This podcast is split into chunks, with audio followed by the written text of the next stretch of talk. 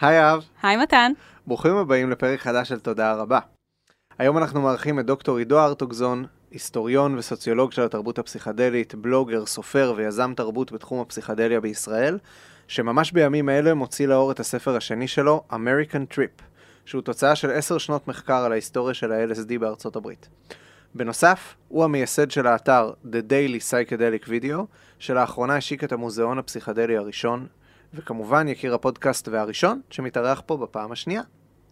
אנחנו מזמינים אתכם לעקוב אחרינו בסושיאל, יש לנו פייסבוק, עכשיו גם אינסטגרם, יש שם הרבה אומנות פסיכדלית מדהימה. אה, יש לנו את הפטריון שלנו, שאתם מוזמנים לתרום לנו ולתמוך בנו בכל סכום מדולר ומעלה.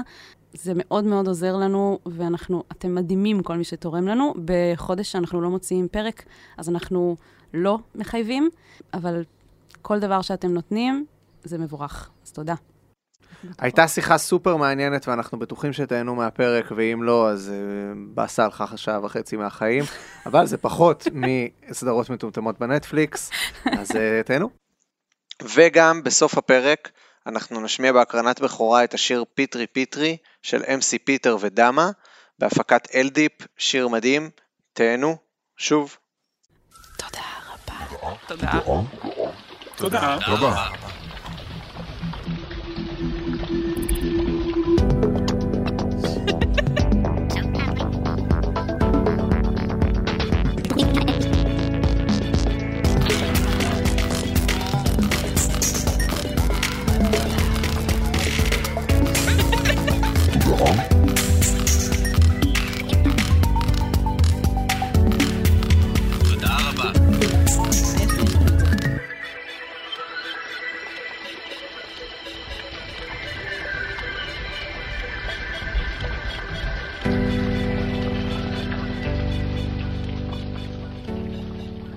שלא מכיר את עידו ארטוגזון, דוקטור עידו ארטוגזון, מוזמן להאזין לפרק הראשון שאירחנו אותו בו, אה, לפני שנה בערך. אה, שם קצת הוא מספר יותר לעומק על עצמו, אבל הפעם אנחנו נדבר ממש על הספר החדש שיוצא ממש בימים אלו, בשם American Trip, שזה הספר הראשון שלך באנגלית. מרגש. מאוד מאוד מרגש, כן. הרבה זמן אתה מחכה. ליום הזה. גם אנחנו. וגם אנחנו, כן. הספר הראשון הביא לי הרבה מחשבות ותובנות לחיים, אני מקווה שגם זה. כן, הספר הראשון טכנומיסטיקה, ועכשיו זה הספר השני. מקווה, שם עליך קצת לחץ. כן, לא, זה, זה באמת אה, אה, 11 שנה מאז טכנומיסטיקה, ו-11 שנה שמה שאבסורדי וממש משוגע וקצת מטומטם אפילו, זה שאני 11 שנה אשכרה עבדתי על הדבר הזה. כאילו, זה, זה, זה, זה המחקר, וזה הדוקטורט, וזה, אז בכל מיני שלבים, וכאילו יש חלק, אני חושב, גדול מאוד מה... מהעניין זה כאילו, אה, זה יוצא וזה כאילו 12 שנים של עבדות. נראה לי שעד שהוא יסיים זה יהיה 12 שנים של עבדות. ואז אפשר יהיה לחשוב על עוד דברים אחרים. להיות עבד להם. זה רעיונות אחרים. כן. אז uh, בוא תספר לנו קצת על מה הספר הזה ואיך הוא מקשר בין הנושא של סט וסטינג לנושא המחקר הפסיכדלי של שנות ה-60, שבו התמקדת בדוקטורט. כן, כן. אז אה, קודם כל, הנושא של set ו setting זה באמת ה... הנושא שאני חושב המרכזי ביותר, גם במחקר הפסיכדלי, גם בתרפיה הפסיכדלית, ובאמת סוג של אה, מוסכמה כללית שעומדת בבסיס השדה כולו. ובדרך כלל כשמדברים על set ו setting, מדברים על set ו setting אישי. כלומר, אני, מה היה מצב רוח שלי באותו יום, עם מי אני הייתי, איזה ציפיות היו לי, איזה, איזה כוונה אני הבאתי לחוויה הזאת. ומה שאני עושה בספר הזה, זה לקחת את הרעיון של set ו setting ולהרחיב אותו מעבר לאישי, לעבר הקולקטיבי, הציבורי.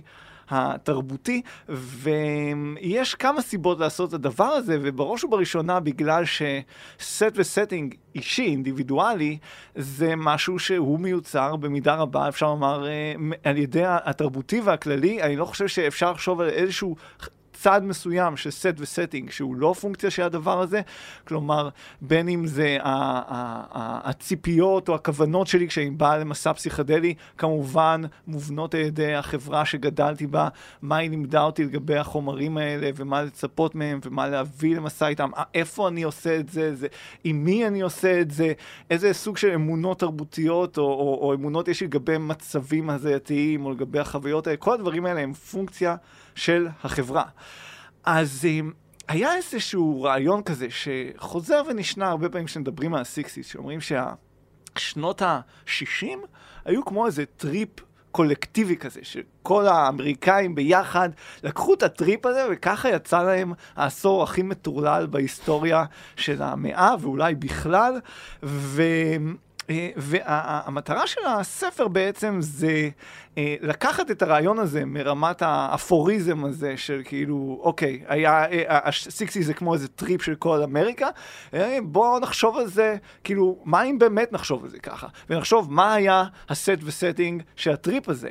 איך אה, כל מיני אה, גורמים של הציפיות והכוונות והסביבה שאפיינו את שנות ה-50 ושנות ה-60 עיצבו את הטריפ הזה, ותוך כדי זה עיצבו את הטריפים של כל כך הרבה אנשים אה, אה, שעברו חוויות פסיכדליות באותה תקופה, ועיצבו את איך שאנחנו מבינים עד היום, גם במידה רבה, מהי חוויה פסיכדלית.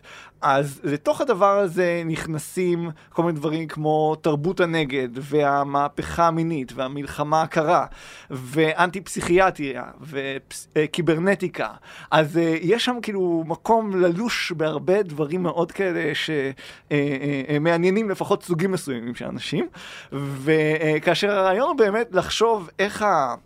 החוויה הפסיכדלית, הדבר הזה שאנחנו בדרך כלל לוקחים אותו כאיזה משהו שהוא אה, אה, ככה ישות בעולם, אה, ישות קבועה, לחשוב על איך הדבר הזה בעצם אה, עוצב על ידי כל מיני תנועות היסטוריות ותרבותיות. ויש את הדבר הזה, כלומר, אם, אה, אה, כדי לדבר על הדבר הזה, אני מדבר על שבע קבוצות של מחקרים פסיכדליים, כי זה המקום שבו באמת הכי קל ופשוט למצוא את ההפרדות האלה. אז בתמות השונות, בשבע קבוצות שונות של מחקר שהיו קיימות, שנפרסות על התקופה הזאת, שמשנות ה-50, השנות ה-50 וה-60, שכל אחת מהן, אפשר לומר, הגיעה עם סט uh, וסטינג משלה, עם כוונות משלה, עם ציפיות, מה זה הדבר הזה, ואיך אנחנו נחקור אותו, ואיך אנחנו נפיק ממנו דברים מסוימים. אז, uh, אז כל אחת מהן יצרה, uh, על ידי השימוש הזה, על ידי המטען הזה שהיא הביאה, תוצאות מאוד שונות של החומר. וכמו שאנחנו יודעים, אז עם פסיכדלים יש את העניין הזה, שבאמת האפקט משתנה כל כך... מאדם uh, לאדם. מאדם לאדם. מטריפ לטריפ. מטריפ לטריפ. Uh, בהקשר של set ו setting. וכך נוצר לו איזה מצב כזה שב, שבסוף שנות החמישים uh, יש כל מיני חוקרים בכל מיני כיוונים, שכל אחד מהם אה, מציג את ה-LSD בצורה שונה מאוד. אחד אומר ש-LSD מייצר אה, פסיכוזה, ואחד אחר אומר ש-LSD דווקא מציע לחברה המשוגעת שלנו אה, שפיות מסוג חדש וריפוי לנפש. אחד אומר שזה מעצים קוגניטיבי ושזה סופר קריאטיביטי. השני אומר, לא, הדבר הזה מדרדר ביצועים קוגניטיביים, מביא אותנו לסף פיגור. זה ממש דבר והיפוכו. ממש דבר כן. והיפוכו, כן. ואחד אחד אומר, אף אחד שעובר את החוויה הזאת לא רוצה לחזור לה, לעולם, אומרים זה, והשני אומר, אנשים עומדים בתור ורק רוצה, רוצה עוד פעם ועוד פעם. אז בעצם הרעיון כאן הוא של ה-LSD כזיקית, זיקית פסיכופרמקולוגית, שבעצם משנה את הצבעים שלה על פי הסט והסטינג, או נחשוב המקום שמניחים אותה עליו, כמו הזיקית. ולכן אני מדבר בספר על LSD, פסיכדליים בכלל, ו-LSD זה המקרה המבחן הכי מדויק שלי, כטכנולוגיה פסיכדלית. וכי מה המשמעות הרי של uh, פסיכדלי? כלומר, mind manifesting, uh, מגלם תודעה, uh, משקף תודעה, אז כלומר, הרעיון הזה שבעצם טכנולוגיה פסיכדלית זו טכנולוגיה שמשנה את המהות שלה בהתאם למצב התודעה.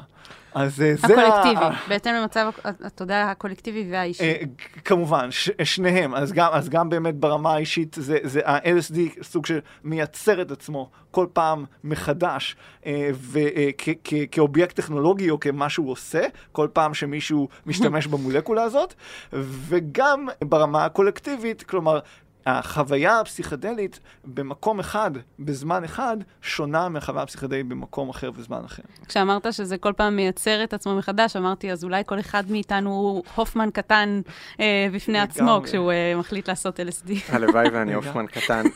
אז כדי, אני רגע מתמצת כדי לראות שאני הבנתי.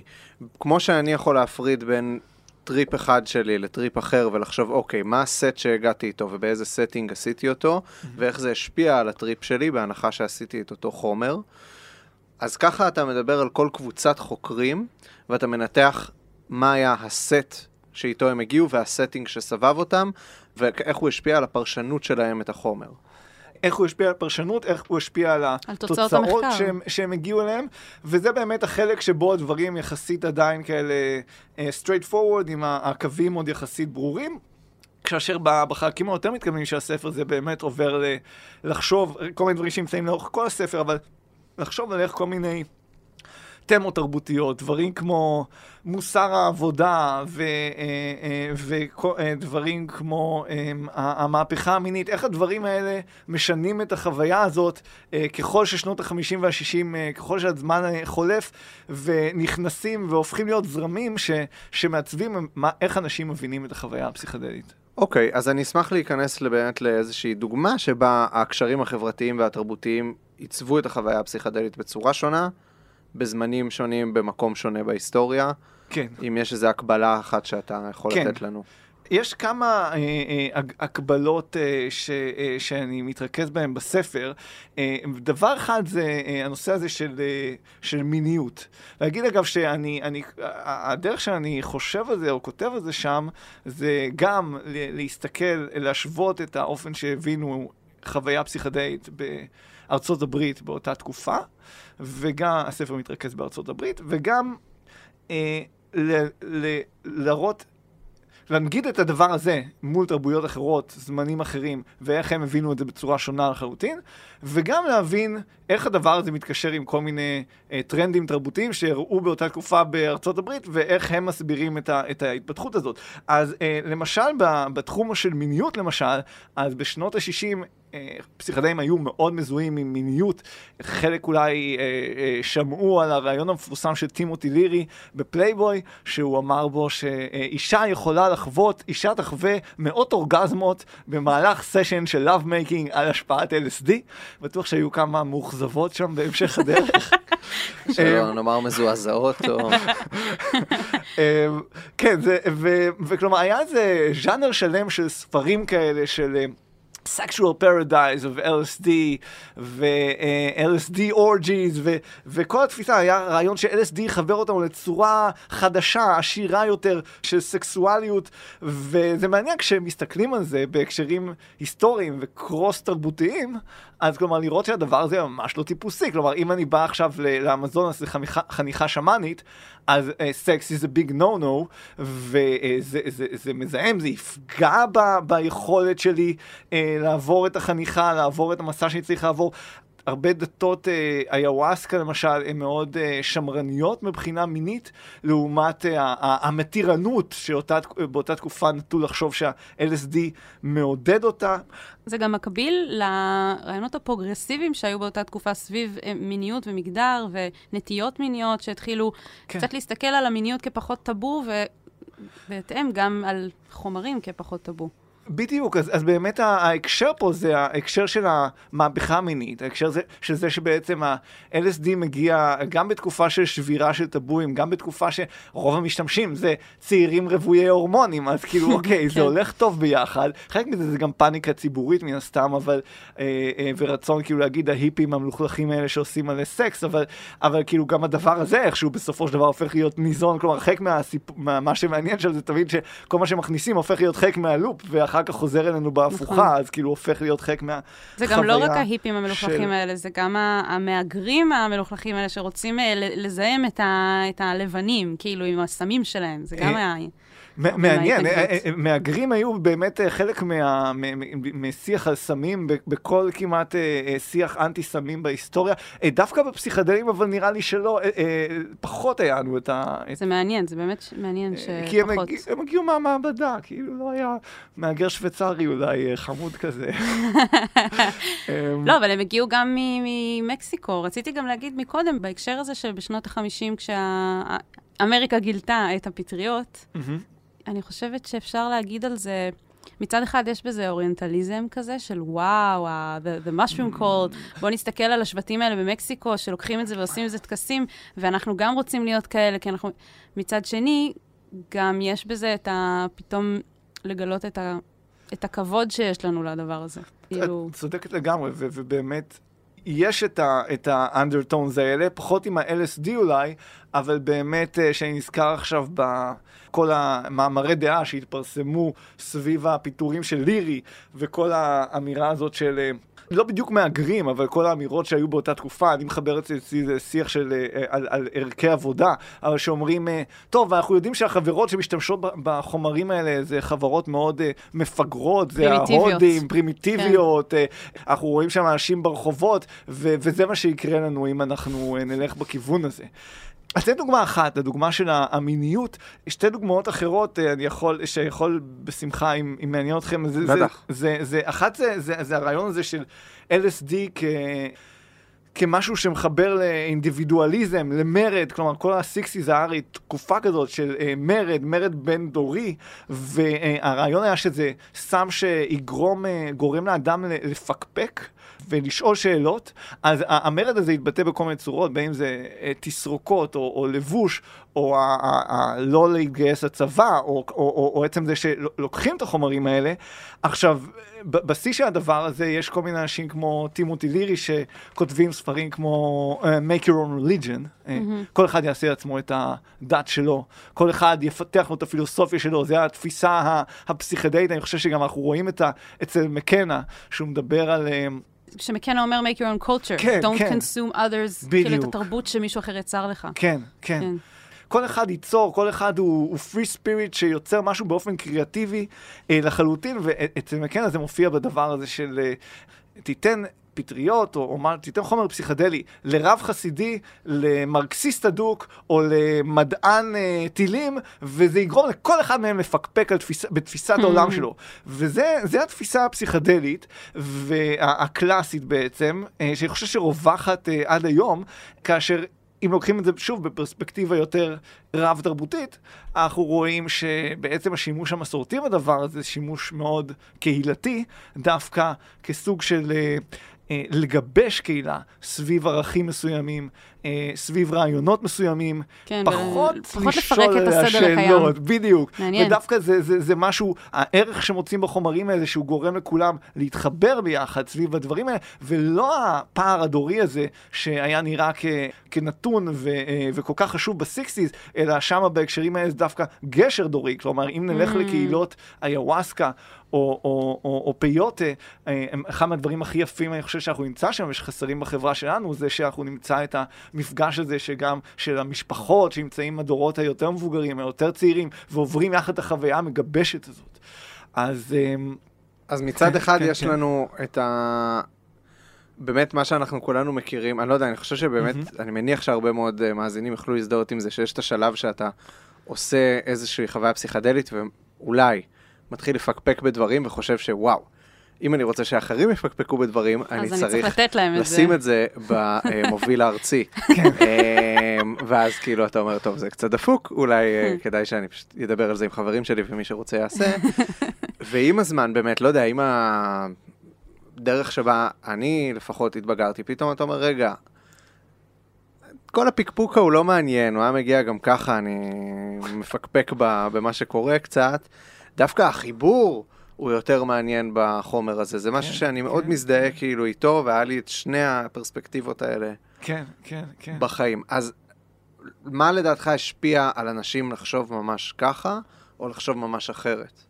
כן, אז, אז אני חושב שבסיקסיס זה באמת היה משולב uh, בתקופה כזאת של של באמת שוברים את הנורמות, של יצאו משנות החמישים, שהיו שנים מאוד קונפורמיסטיות, שכל ה-IBM מן האלה, man in the grave flannel suit, זה משהו שמאוד העסיק את החברה האמריקאית בשנות החמישים, שאין מקום לאדם, לאינדיבידואל, לאקספרסיביות, ואז בסיום שנות החמישים כל הדבר הזה מתחיל להשתחרר, ומופיעות צורות חדשות, ופרי ג'אז, וכאילו, והפנינג, שזו צורה חדשה של תיאטרון, שעושים דברים מחוץ לבמה, ושוברים את החוקים. Uh, הרבה מאוד דרכים שבהם אנשים uh, פתאום, uh, והדבר הזה גם מגיע כמובן מהרבה הוגים ביקורתיים, ממרקוזה, שמדבר על ה-Great Refusal, ולסרב כערך למה שהחברה מנסה לנטוע בנו.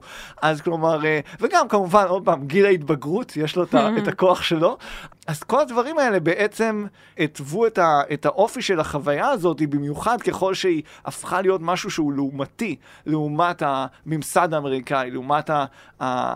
האורח חיים החומרני לעומת המלחמה בווייטנאם, ואני חושב שהיה בזה משהו מאוד משכנע, כמו שאתה מתאר, שאנשים עוברים חוויה עם פסיכדלים, והם אה, מניחים שאותה חוויה שיש להם, הם יכולים לתרגם אותה, כלומר, אם הם ייתנו את זה, אנשים אחרים יגיעו לאותן התובנות. לא משנה שגם אותו אדם יעבור חוויה כזאת אה, עוד חודש, זה גם יעשוי להיראות מאוד שונה, בטח אם הוא יעבור את זה עשר שנים down the road. אז uh, באיזשהו מובן זה מרגיש כאילו המקומות שאנחנו נמצאים בהם, הם אלה שכל פעם מכוונים את ה... הכיוון ש, שהדבר הזה תופס אליו, אז כלומר, אה, וזה אחד מהדברים שה, שהספר, כלומר, אחד מהנקודות העיקריות, על איך שבאמת רגע היסטורי ותרבותי מתגבש לידי חוויה פסיכדלית מסוימת, שהופכת להיות אה, מושג תרבותי שאנחנו נושאים איתנו עד היום הזה. אתה, תוך כדי שדיברת, פתאום חשבתי על משהו שאף פעם לא חשבתי עליו, למרות שכבר קראתי חלקים מהספר ואת הדוקטורט, ש... כל מה שאתה מתאר ככאילו ה-60's, ומה שאנשים רואים כשהם מדמיינים את ה-60's, ילדי הפרחים וזה, זה, זה בעיקר לבנים. וב-Civil Rights Movement באותו זמן, בשנות ה-60, mm-hmm. שהיה את מרטין לותר קינג ואת מלקום uh, אקס, אז הם, הם באיזשהו מקום היו צריכים להרחיק מהקהילות שלהם את, ה, את הסמים, נקרא לזה בגרשיים, כי הם בעצם חיו ב, במציאות שבה אנחנו חייבים לשמור על עצמנו מכל מה שיכול לפגוע בנו, כי גם ככה... האדם הלבן פוגע בנו, אז אנחנו חייבים כאילו להיות כמה שיותר סאחים, אפילו נגיד לי אימוץ האסלאם, ש- שאוסר בעצם לשתות אלכוהול, זו דוגמה אחת למה כן. שקרה עם, עם השחורים בארצות הברית, כן, תוך כן, כדי כן. הת- התנועה הזאת. כן. אז זה מעניין ש- שבמחקר על שנות ה-60 ו- והקשר ל- לפסיכדלים, יש פה כאילו סוג של עולם מקביל כזה. כן, אה, זה, זה נורא מעניין הניתוק של העולם הפסיכדלי מה... העולם הזה, הצבעוני, או העולם של המיעוטים כן. אה, בארצות הברית. אני חושב ש... כלומר, באופן כללי, אה, אה, אה, אני לא בטוח, כאילו, איזה משהו, פסיכדליה הייתה הרבה פעמים, אני חושב גם מחוץ למקרה ההוא, משהו של אנשים יותר ממעמד בינוני עליון, כן. אנשים ממעמדות יצירתיים ודברים מהסוג הזה. יש גם איזושהי, אולי חלק מהסיבה זה גם, אני חושב שזה פחות אטרקטיבי, אולי אם אני חי בסוג של גטו, למרות ש... אז אולי ה setting שלך פחות טוב. אז אולי, אולי כאילו גם, ואולי גם באמת הסיבות שאת, שאת נתת, ובאופן כללי, אני חושב, תחושה ב sixties עדיין שלא לגמרי קונים, כלומר הפנתרים השחורים וכל החבר'ה האלה לא לגמרי קונים את הסיפור של, ה, של החבר'ה הפסיכדליים. Mm-hmm. קצת מזכיר דברים שקורים גם היום, למרות שהיום אני חושב שנעשה מאמץ יותר כנה, בוודאי הרבה יותר ענף מצד העולם הפסיכדלי אה, לייצר את הקשרים האלה, ויש הרבה יותר קשרים, כלומר שמסתכלים נכון. על אה, היום, אה, לא יודע, היה בסרט הזה של נטפליקס החדש של פסיכדלים, יש את הראפר אה, השחור הזה... אייסאפ רוקי.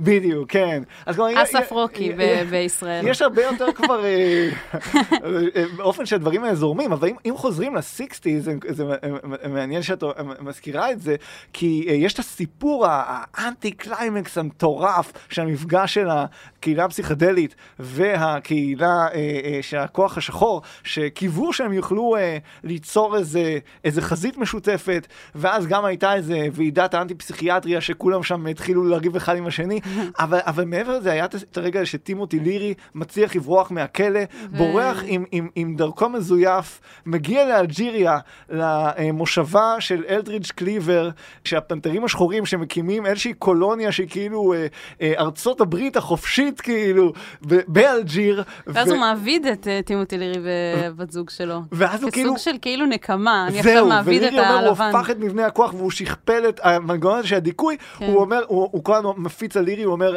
הוא מפיץ החוצה שהאסיד שרף לו את המוח, לירי כבר לא מסוגל לחשוב, הוא לוקח לו את האסיד, הוא כולא אותם בזה, הוא לא מרשה להם לעזוב, וזה כאילו... זו סצנה הכי הזויה בחיים כן. של טימותי לירי, נראה לי. כן, שהיו חיים הזויים לחלוטין, שהוא מבין בשלב מסוים שהוא עבד שלו, והוא אומר, כאילו, מה כן, קרה כן, פה, איך זה... הוא מנסה לברוח, אחרי שהוא ברח מהממשל האמריקאי, הוא מנסה לברוח מהפנתרים השחורים. כן, כן. די מטורף. ממש.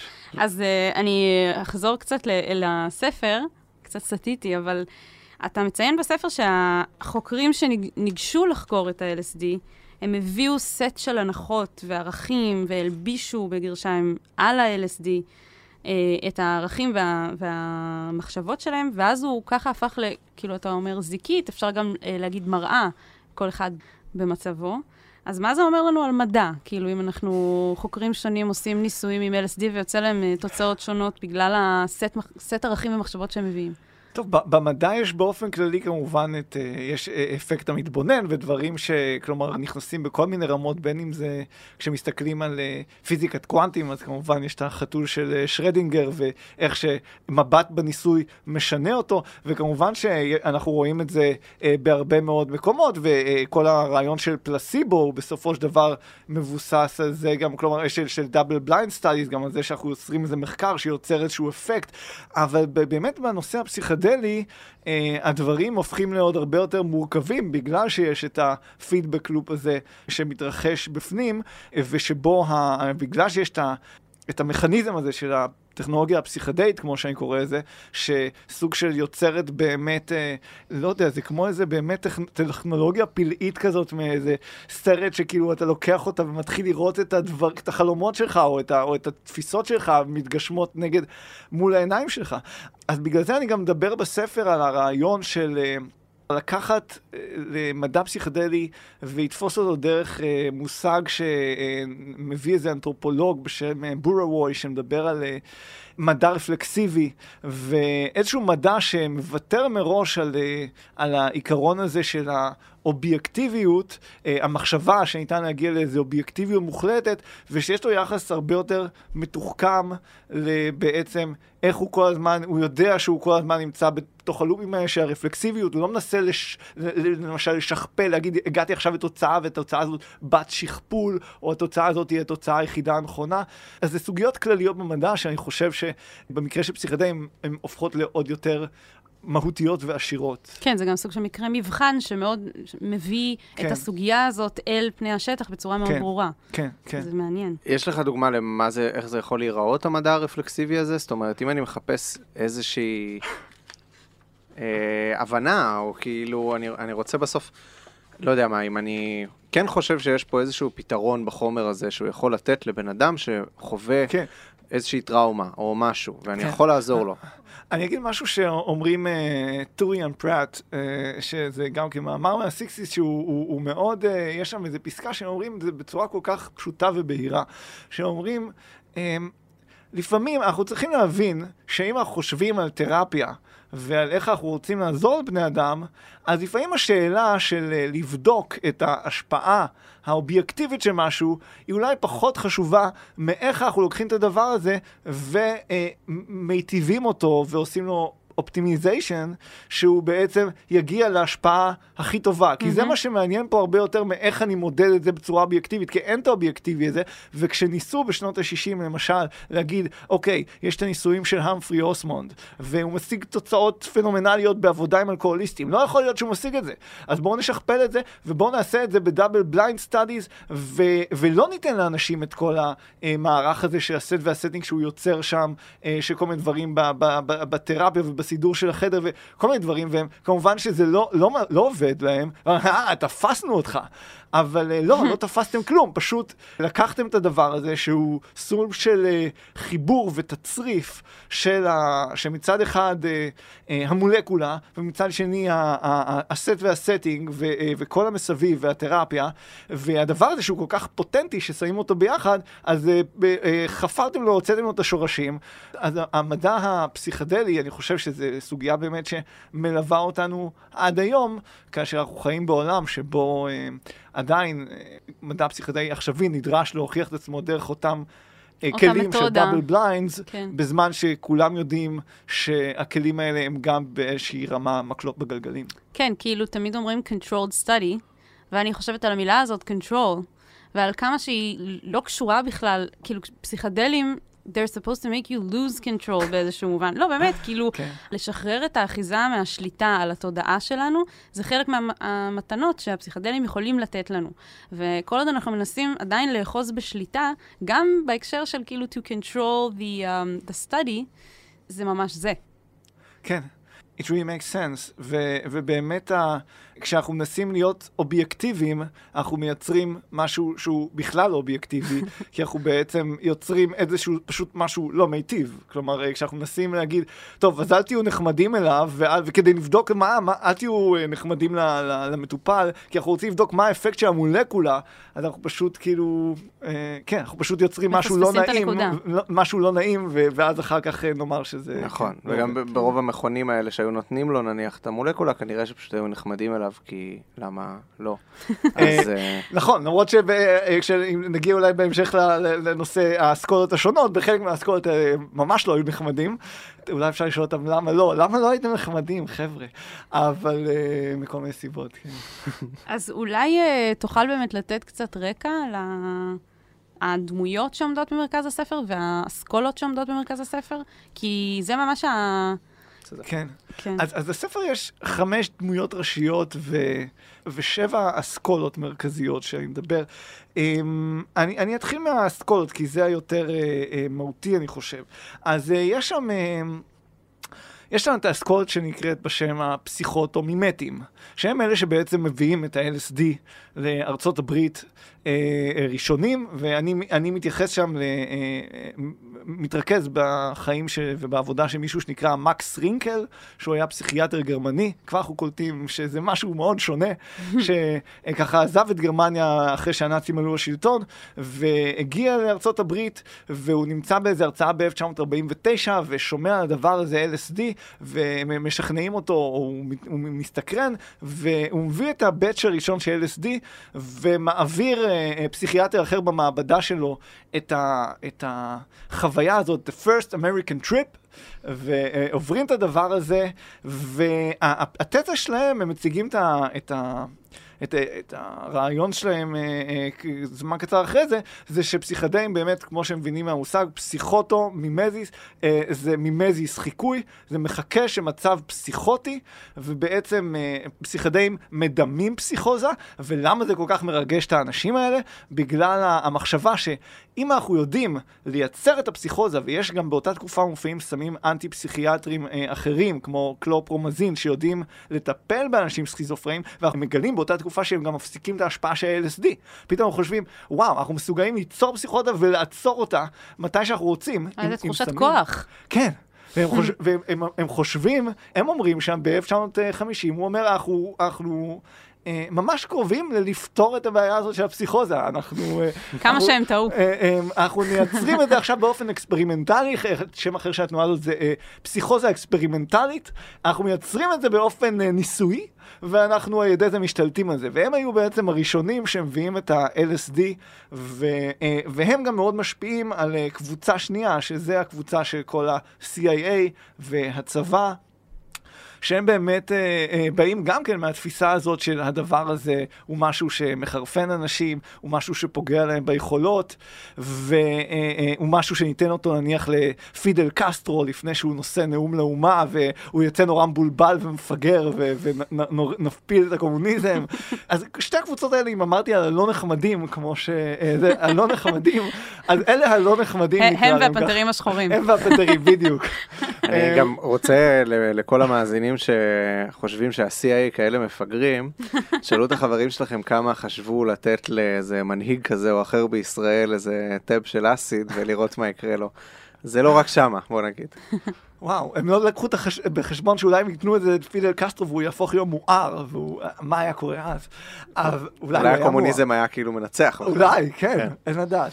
אמ, אז אה, אה, אה, במקביל אבל לדבר הזה, אה, קורה אה, דבר מעניין, שחלק מהאנשים האלה שעוברים את החוויות האלה בקונטקסט הפסיכוטומימטי, אה, אה, או, או הצבאי, הם מתחילים לגלות שאוקיי, זה לא רק זה, זה גם יכול להיות ממש אולי נחמד, אולי נעים, וזה גם מה שמראה, של לסט וסטינג יש לו גבול. כלומר, אני לא רוצה לומר שסט וסטינג הוא כופה סוג של חוויה מסוימת, כלומר, הוא גם אולי לא הרמטי מכל מיני בחינות, אולי האנשים האלה, יש סיבות למה אנשים מסוימים היו להם חוויות אקסטטיות, למרות שהם עוברים את החוויות האלה. בכל מקרה, לאט לאט מופיעה תנועה חדשה. ואחד מהמסמלים שהתקופ... שהתנועה הזאת זה בן אדם בשם אה, סידני כהן, אה, פסיכיאטר יהודי. אה, אז זה הדמות השנייה, אה, פסיכיאטר יהודי אה, בקליפורניה, ב-LA. שהוא על המפה. על המפה תמיד, לגמרי. תמיד כן. היהודים על המפה, כמובן, תמיד. לא, יש לי שניים מתוך חמש שהם יהודים. ואחת שאני לא בטוח לגבי עדיין. חושד בה, חושד בה. בכל מקרה, אבל הוא... הוא בעצם, הוא, הוא, הוא, הוא, הוא מתעניין בנושא הזה, הוא מחליט לעבור את החוויה, הוא, הוא מגיע, הוא, והוא רואה שזה לא מה שהוא ציפה, זה לא הפסיכוזה הזאת שהוא ציפה אליה, זה דווקא יש בזה משהו מאוד משחרר, מאוד מיטיב, וכלומר, הוא לא זה שיוצר את הרעיונות הפסיכותרפויטיים האלה, אבל הם uh, מצטרפים בתקופה הזו, וזו תנועה שמתפתחת, והוא... מצרף אליו לדבר הזה את האישה הזאת, בטי אייזנר, שהיא דמות שלישית בספר, שאולי נגיע אליה בהמשך, כי, כי, כי היא באמת דמות מעניינת. ו... אז זה אסכולה שלישית, שבאמת ה, ה, באמת היום כל העולם של הרנסאנס הפסיכדלי זה סוג של המשך של הדבר הזה, למרות שהם חשבו על זה במונחים קצת אחרים, שיטות אחרות, אבל הם גם כן היו בעניין של פסיכותרפיה עם LSD, באותה תקופה זה הרבה יותר גם פסיכודינמי ופסיכואנליזה ודברים מהסוג הזה. עכשיו, קבוצה רביעית עכשיו זה, זה קבוצה של אה, אומנות, של כל מיני אנשים שאומרים, אה, בעצם החומר הזה, מה שהוא מייצר, ניתן אותו לאומנים, אוסקר ג'אנינגר, שהוא גם כן איזה, איזה פסיכולוג, גם כן ב, ב, באזור LA, אה, נותן את זה לחברים אה, אומנים, הוא, הוא עושה ניסוי כללי ב-LSD, אבל מהר מאוד כאילו כמה אומנים עולים מהדבר הזה, וקוראים להם כל החברים שלהם. ואז אה, זה נהיה כזה עליהום, ואוסקר ג'אנינגר מבין שהוא לא יעמוד בכל המבול של האומנים האלה, הוא חייב לפתוח עבורם מחקר נפרד. ובין השאר יש שם גם את ג'ק ניקולסון שבא לעבור טריפ של אסיד, ועוד כל מיני מפורסמים אחרים. בני התקופה, ו... ובאמת אה, הם, אה, הם רואים, כלומר, אחד מהאומנים האלה אומר, הטריפ של האסיד אה, לימד אותי יותר על אומנות ועל אסתטיקה מאשר ארבע שנים בבית ספר לאומנות. והדבר הזה, כלומר, נוצר איזשהו ויכוח גם שבין פסיכיאטרים שאומרים אה, לא, זה לא באמת אה, תורם לאומנות, וכאלה שאומרים כן, ונניח מציירים ציורים, אומנים, ו- ונותנים את זה לפאנל של אה, מבקרים, ואומרים להם, זה, לא מגלים להם מה זה תחת השפעת LSD ומה לא, ומנסים דרך זה. אה, כמובן שקשה להגיע ל- ל- ל- לתשובה מוחלטת, חוץ מזה שעד סיום העשור כל עולם המוזיקה והאומנות כמובן מתפוצץ אה, פשוט דרך האינפלקס הזה של חוויה פסיכדלית, הנדריקס, הביטלס, אה, אה, אמנות פוסטרים, גרייטפול דד, כן. מה שלא יהיה, באמת קצרה היריעה. ואז כאילו באיזשהו מקום הוויכוח הוכרע מחוץ למעבדה, זה ברור. הקבוצה החמישית עכשיו זה הקבוצה הרוחנית. כלומר, כל השימושים אה, הרוחניים של ה... והדתיים והמיסטיים שיש לחומר הזה. וחשוב לומר, אז כל קבוצה כזאת היא, היא, היא באמת, היא, היא באה עם התפיסה הזאת והיא משיגה תוצאות פנטסטיות, והיא אומרת, וואו, הדבר הזה זה כלי לא יאומן שעושה את הדבר הזה שאנחנו מסתכלים עליו. הקבוצה הרוחנית גם כן, כמובן, יש את הניסוי המפורסם של אה, Good Friday, והתלמידי חסידי כמורה שמקבלים את זה בכנסייה ומראים שהם עוברים את אותן חוויות כמו שמקבילות לחוויות של המיסטיקנים הנוצרים הגדולים. ו, אה, וכמובן שאנחנו עד היום, אה, חשוב לומר שאנחנו מדברים על כל הסקולס האלה, אה, כמובן צמצמתי את עצמי לשבע, היה אפשר למצוא עוד, אבל כל הסקולס האלה גם ממשיכים איתנו באיזושהי צורה עד היום, חוץ מאולי ה-CAA, אני לא יודע אם הם עדיין כן, נראה לי, מקודם אמרת כולם השיגו תוצאות פנומנליות, נראה לי הם היחידים שנכשלו כישלון חרוץ. כן. או שהם שולטים בנו כבר עכשיו. או שזה, אבל אתה יודע, זה ידוע שטימותי לירי אמר אחר כך שהתגלה הנושא של הקנוניה של ה-MK אולטרה, שהוא אמר בעצם, אנחנו חווים את ה-60's ל-CAA, תודה ל-CAA, תודה שנתתם LSD לקן קיזי ולאלן גינסברג, נכון. וכן. אמ, אז, אז זה הקבוצה החמישית. הקבוצה השישית זה כבר הקבוצה הפוליטית, שזה באמת אה, כל מי ש... מאמינים, בתחילת הדרך זה עדיין שנות החמישים היותר כזה אה, מעונבות ונאיביות וכזה כל מיני סשנים באו"ם שנערכים עם ראשי מדינות ושגרירים שעושים LSD ביחד. סוג של הפנטזיה, אני חושב, הרטובה של כל אה, אקטיביסט פסיכדלי כזה, כן, בוא נעשה באו"ם איזה טקס איוואסקה ענק. ו, אה, אז, אז הם עושים את הדבר הזה, אה, אני לא יודע מה היו התוצאות, אין לזה הרבה פרטים, אבל עשור לאוחר זה כבר נראה באמת שונה לגמרי, זה יותר באמת העניין הזה של fuck the system, ואנחנו מעלים מודעות פוליטית באמצעות פסיכדלים, יש כל הסיפורים של ה-Weather Underground, שהיו סוג של ארגון טרוריסטי כזה של סוף שנות ה-60, הם משתמשים בדבר הזה גם כדי uh, בעצם לגרום לאנשים עוד יותר להבין את החשיבות של המטרה הפוליטית, וגם כדי... גם כדי לאתר את, ה, את הסוכנים הסמויים שבקרבם ולשבור אותם באמצעות אסיד. ו, ואחד ה, הסיפורים הכי, הכי משוגעים שם זה שהם נותנים את זה לסוכן שמוי, זה עובד, הוא נשבר, הוא אומר, אני מצטער כל כך, אני לא מאמין, אני לא מאמין איך יכולתי לעשות את זה, אני סוכן סמוי, אני שעשייה, ואז הם אחר כך אומרים, לא, לא, זה כאילו האסיד עבד, זה, זה לא, אתה לא, אל תגיד זה. והוא נשאר ואחר כך מפיל את כולם. אמ, ו... והסיפור, אה, והקבוצה השביעית זה הקבוצה של השימושים הטכנולוגיים, שזה אה, גיבור חמישי של הספר, הרביעי היה טימותי לירי שלא צריך להכביר מילים לאודותיו, אבל אה, הקבוצה השביעית זה באמת השימוש אה, למטרות של אה, פיתוח של אה, מדע וטכנולוגיה, אה, כשהדמות המרכזית... היום אנחנו רואים את הפירות שלו. היום אה, רואים את הפירות, כן. אה, אה, את, את מתכוונת ל... למדע וטכנולוגיה שיש היום. למדע וטכנולוגיה. חשבתי שאת מתכוונת לשניכם שלומדים ומלמדים לא. לא, הטכנולוגיה... מחלקה למדע וטכנולוגיה. כאילו כן, לא, אני חשבתי שגם מדברים קצת על אה, אינטרנט ומחשבים, כי כן, כן. באמת הדברים האלה יצאו הרבה מהעולם ההוא. אמ, עכשיו, אה, הבחור הזה, מיירון סטולרוף, גם הוא יהודי, אה, היהודי אבל יהודי רע, הוא מהר מאוד נכנס חזק לקטע של קרייסט, כאילו. אנחנו יכולים להגיד יהודי רע. זה בסדר, זה PC. אה, הוא נופל תחת השפעתו הרעה של אל הברד, שזה אה, גם דמות מעניינת. כן, אה, שהקים את הסיינטולוגיה. אה, לא, לא, לא, לא, לא, זה היה יכול מצחיק אם הוא היה עושה LSD. לא, לא, זה פרד הברד לפי דעתי, אם אני לא טועה, אבל, או רון הברד, רון הברד. כן. אז יש עוד הברד? אל הברד, שהוא היה דמות מאוד מסתורית שעומד בבסיס שלה, כמעט של כל העם ה-LSD, כמעט כל החבר'ה הפסיכותרפויטים קיבלו ממנו השראה ועבדו איתו באמת אה, כמעט כולם, והוא בעצם זה שבא עם כל הרעיון הזה של סט וסטינג, הוא לא קרא לזה ככה, זה היה בתחילת שנות החמישים.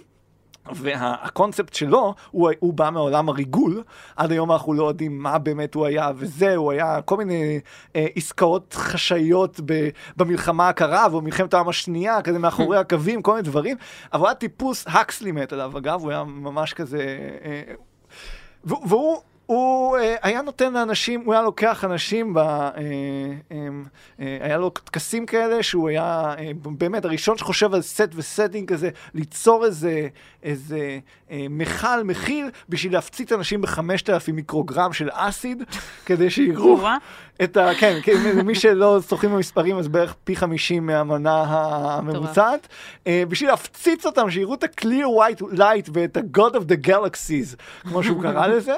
אז הוא, הוא בעצם, אה, דר, דרכו סטולרוף נכנס להשפעה רעה, בשביל זה הזכרתי את הבחור הזה, והוא הכניס אה, את הניסויים של, אה, הוא היה מהנדס חשמל, מהנדס חשמל עמיד, ש... ריכז סביבו איזושהי חבורה של, מהנדסי, של מהנדסים שנדלקו על העניין הפסיכדלי הזה, והתחילו לעשות ניסויים שבעצם לקחת כל מיני מדענים וטכנאים ומהנדסים וארכיטקטים, ולבקש מהם תגיעו למעבדה עם איזושהי בעיה שלא הצלחתם לפתור אותה כבר כמה חודשים, שאתם תקועים, ותנסו לפתור אותה פה במהלך סשן, ובאמת התוצאות של הדבר הזה, זה גם כן ניסוי מאוד מפורסם, ג'יימס פדימן מאוד העלה אותו חזרה למודעות בשנים האחרונות, אבל אה, שהם באמת רשמו הרבה פטנטים ויצאו עם תיאוריות חדשות ומכרו מוצרים לחברות אה, עד שכתבו להם את הדבר הזה. אז, אה, אז זה בקיצור השבע, שבע אסכולות, הפסיכוטומימטית, הפסיכותרפויטית, האומנותית, הרוחנית, הפוליטית, הצבאית והטכנולוגית. כן. זה מדהים, כי אפשר לראות ממש כאילו את, ה, את מה שתיארת עובר בכל אחת מהאסכולות. זאת אומרת, נגיד, יש את הבחור הגרמני, מקס רינקל, כן. מגיע מאיזושהי פילוסופיה, אני, אני קצת מפשט את זה. סליחה, אבל קצת מפילוסופיה הגרמנית של אה, דיוק, והוא מוצא בדיוק את מה זה, זה פסיכוטומימטי, זה פסיכוזה, אפשר לחכות את זה, אפשר לבטל את זה, אוקיי? אפשר לשחק עם זה, כאילו. הפסיכולוג היהודי, אני מניח שהוא היה קליפורני וחמוד. סידני אה, כהן. לא, לא, דווקא זה לא הייתי אומר. אחר כך שכחתי לציין, הוא נהיה דווקא אחד מהמתנגדים, מאלה שאומרים, לא, LSD זה מסוכן, הוא ממש שינה את דעתו בהמשך. אתה שובר את כל התיאוריה שבניתי עכשיו בחמש דקות. לא, לא, זה אחלה תיאוריה, כי היא עובדת ברוב המקרים. אז היהודי החמוד, נשמור את זה רגע. תמשיך, תמשיך, כן. כאילו לוקח את זה למקום של רוגע ולמקום שאפשר לטפל באנשים ביחס לזה, וזה בכלל יכול לקחת אותנו לחוויות שהן מאוד פותחות את הנפש. היהודי החמוד זה רמדס אולי, זה יהודי חמוד. ז"ל. נגיע אליו. ובאמת רם דס וטימותי לירי שכבר מגיעים עם רקע רוחני, לוקחים את זה לכיוון הרוחני והמיסטי. אמ, והסטולרוף, שהוא כבר מהנדס חשמל, לוקח את זה באמת למקום הזה של פתרון בעיות. כן, הם כן. כאילו באים מראש עם ה... כן, אז אני, אה, אני הייתי... זה מדהים אבל בפשטות כאילו של מה שאתה אומר, כאילו זה כל כך... כן. כל אחד מביא את הדברים שלו לתוך ה... כן, כן, לא, לגמרי. אני, אני, אני מאוד מסכים עם התיאוריה, אני רק כדי להעמיד דברים על דיוקם. כן, כן. אלפרט, כלומר, ראם דאס בגלגול הקודם, ולירי, כשהם פגשו את ה-LSD, הם לא היה להם כל כך uh, עניינים רוחניים, mm. הם, אלפרט היה במשפחה מאוד הישגית, ולירי, שניהם עברו מאוד מסיבות קוקטיילים, הרבה מהטריפים הראשונים היו בסטייל של מסיבות קוקטייל, תוך כדי קוקטיילים, והם כייפו מלא. אני, אבל בהקשר הזה, שבאמת כל אחד והזה שלו, אז, אז אתה יודע, אלפרט תיאר מתישהו את לירי כמה פעמים נראה לי כלפרקון כזה, כ... איך אומרים לפרקון? אלף?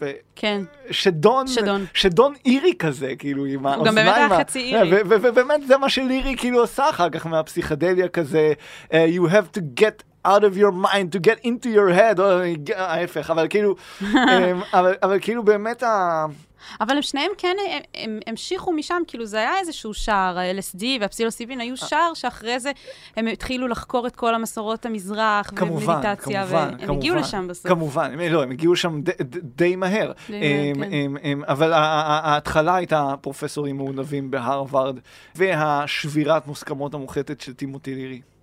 אז מה פה הביצה ומה התרנגולת? יש את ה...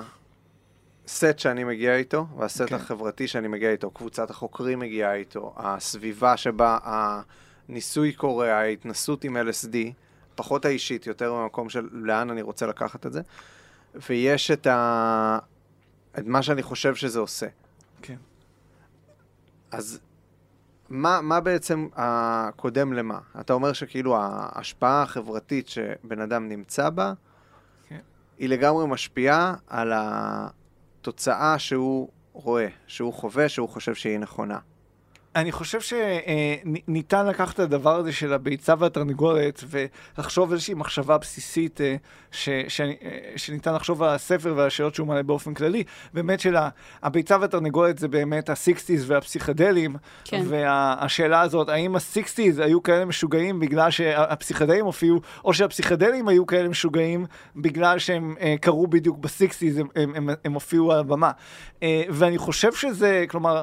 אני כותב בהקדמה, אני חושב שכאילו, the 60's and psychedelics הם כאילו נהיו באיזושהי רמה אה, כל כך סבוכים זה בזה, שקשה אה, להתיר אותם זה בזה. אה, כמובן שאנחנו היום חיים בתקופה אחרת, ואנחנו יכולים לראות כל מיני אופציות אחרות, אבל יש שם איזשהו תהליך של... אה, שזה משפיע על זה, ושיש איזשהו תהליך, אני מדבר גם בספר על כל מיני feedback loop ים כאלה של איך ה... LSD ישפיע על התרבות, מה שישפיע על החזרה על החוויה הפסיכדלית, מה שישפיע חזרה על התרבות, וכל הדברים כאלה. אותו דבר אני מדבר גם על, על רוחניות ועל טכנולוגיה. כלומר, איזה feedback loop ים כאלה, ש, שכל פעם יש את ההשפעה של, ה, של, החו, של החוויה הפסיכדלית על איזשהו מומנט תרבותי קיים, ואז המומנט התרבותי הזה הופך למשהו חדש שחזר ומעצב את החוויה הפסיכדלית. אמ, אז, אז כמו בבעיה המקורית של הביצה והתרנגולת, שאגב, אני חושב ששמעתי שדווקא כן יש לה פתרון המדעי, אבל, אה, אבל, אה, אבל נניח שלא, אז, אז, אז גם לי לא, אז גם לי אין. זה ממש יפה, המטאפורה שהשתמשת בה, של ג'ימי הנדריקס והפידבק לופ של הגיטרה שלו. שמה ש, שזה יצר מבחינת סאונד, ו... ו זה לא רק מטאפורה יפה על הפידבק לופ של ה-60's והפסיכדלים, אלא אני חושבת שזה גם מטאפורה יפה על את צריכה לתאר את כן, המטאפורה. את המטאפורה. אז אולי אתה תתאר את המטאפורה, כי אתה... כן, uh, כשמגיע uh, uh, שם החלק, אני חושב, בספר שבו אני מדבר על פשוט על הנושא של טכנולוגיה פסיכדלית, ואז על איך שבעצם ה... הפסיכדליה הייתה איזה כמו איזה שלולית קסמים כזאת, או בריכת קסמים, שהחברה האמריקאית הביטה לתוכה וראתה את, ה, את עצמה, את עצמה transforming uh, ומשתנה לנגד עיניה, ושהאפקט של הפסיכדלים, כלומר שזה היה שם איזשהו feedback uh, loop, שכמו בגיטרה של, uh, של הנדריקס בוודסטוק, שהוא מצ, מצמיד אותה ל, ל, למגבר, ו, ובאמת uh, איזשהו uh, התכה כזאת של החברה ושל החוויה הפסיכדלית אה, למשהו שהופך להיות אה, כמובן אה, גם הרגעים האקסטטיים וגם הקטסטרופליים ביותר שהאמריקאים זכרו מזה הרבה זמן ומסתיים בקרשנדו אדיר. זה מזכיר לי את ה feedback loop הזה של אני, אני, אני מפחד שאני אשתגע, אני מפחד שאני אשתגע, אני מפחד שאני אשתגע, אני משתגע. הפחד מהשיגעון כן. הוא זה שבסוף גם מוביל לשיגעון, וכשגם וכשה, כן. הפוך, הביטחון וה... trust, כאילו. רק באמת ברמה כמו קולקטיבית, שזה פועל כן. בהרבה יותר רמות בו זמנית, כאילו, ועם כל כך הרבה, כלומר, threads וקצוות שנפרמים ומתקשרים זה בזה. השינוי חברתי, או, או מאבק, או מאבק פוליטי, יש, אה, כמו שאמרת, אנשים חושבים שהם רק ייתנו את ה-LSD או את הפסיכדלים לפוליטיקאים והכל כבר יקרה, או, או שאם תיתן את זה לחברים שלך, פתאום ייפתח להם הראש והם אה, יחשבו פרוגרסיבית יותר, ויש מי שאומר, לא, זה לא עובד כן, ככה. כן, כן. כאילו, הנה, אנחנו רואים שאנשים...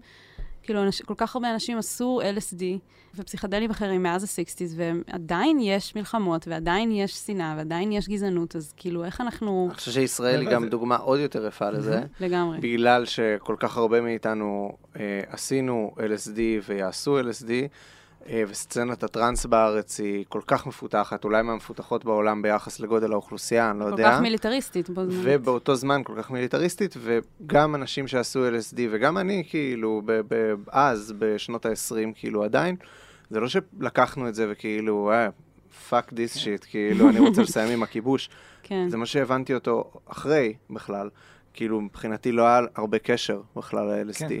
אז את, יש איזה, במהלך הכתיבה, רגע שאתה הרגשת שזה מטה את הכף, שפתאום אתה מרגיש שזה לא פידבק לופ, אלא ממש יש צד אחד יותר חזק?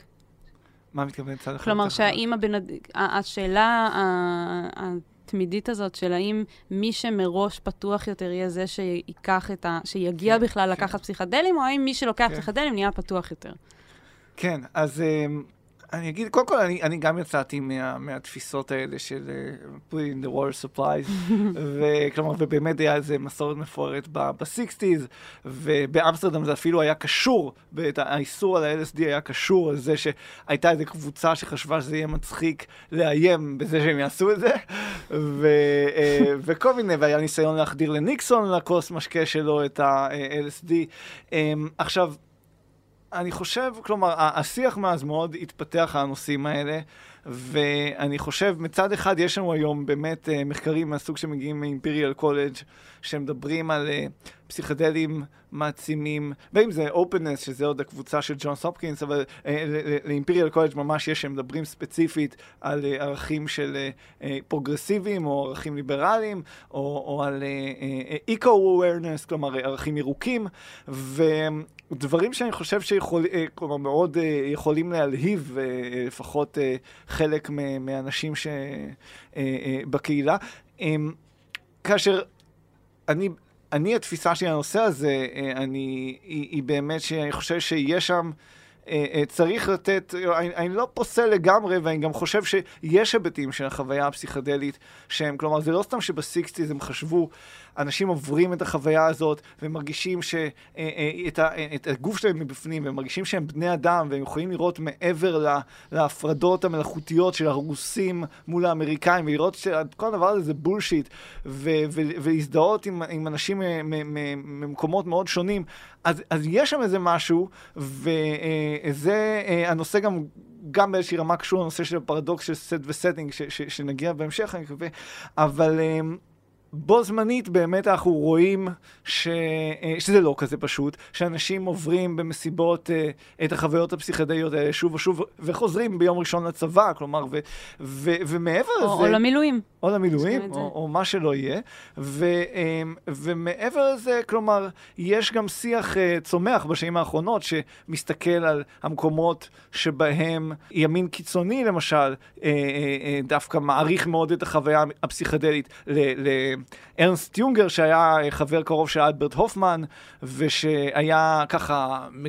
כותב על פסיכדלים עוד בשלב מאוד מוקדם, אה, שגם כן עם נטיות די פשיסטיות, ויש עולם שלם של הצד. האפל הזה נקרא לזה של הפסיכדליה, כמובן אפל תלוי בפרספקטיבה שמאיפה אתה בא, אבל אה, זה, זה, זה כמובן אה, האופן שאני חושב שרוב התרבות הפסיכדלית שהיא עדיין באופן גורף הייתי אומר תרבות יותר עם ערכים פרוגרסיביים, אה, אה, אבל אה, יש, יש את כל עולם ה... הצד, ה, הצד השני הזה, שמדגים לנו שזה לא ככה, ואני גם מדבר גם על הדברים האלה קצת בספר שאני מדבר אה, עוד פעם על ה... הבדלים בין איך שתפסו דברים בסיקסטי, שתפסו באמת ש-LSD זה מכניס את הערכי אוניברסליזם הזה, בעוד שאנחנו רואים, או פציפיזם אפילו, אה, בעוד שאנחנו רואים שהזולו במלחמה שלהם נגד האנגלים, אכלו אה, פטריות המנית המוסקריה וזה, ושיר, עם, עם, קנ, עם קנאביס, וזה היה חלק מהכוח של הצבא שלהם, ואנחנו, אה, נראה ששיפרתי פה גם בביקור הקודם, הסיפור על מונטזומה השני, שבהמלכה שלו, השליט האצטקי, הוא הכיל, הם, הם אכלו את השבויי מלחמה, עשו קניבליזם תוך כדי שהם אוכלים פסילוסיבין, כאילו ממש... מקסים. כן, מקסים. מקסים. My kind of trip. אז כן, אז כשמסתכלים על זה ככה, זה ברור שלכל הפחות זה לא עד כדי כך פשוט. כן. כן. אז uh, אתה באמת תוכל להסביר קצת מה זה פרדוקס הסט והסטינג? כי הזכרת את זה, וזה אחד מהדברים הכי מעניינים בספר, לדעתי. כן, כן. אז uh, פרדוקס הסט והסטינג, מבחינתי זה אחד מההישגים הגדולים בתהליך הכתיבה של הספר. שעבר בעצם אה, שכתובים אה, די מסיביים אה, בתקופה שהייתי בפוסט-דוקטורט שלי, ושכתוב אחד מסיבי היה באמת הצורך הזה להתמודד עם השאלה הזאת של...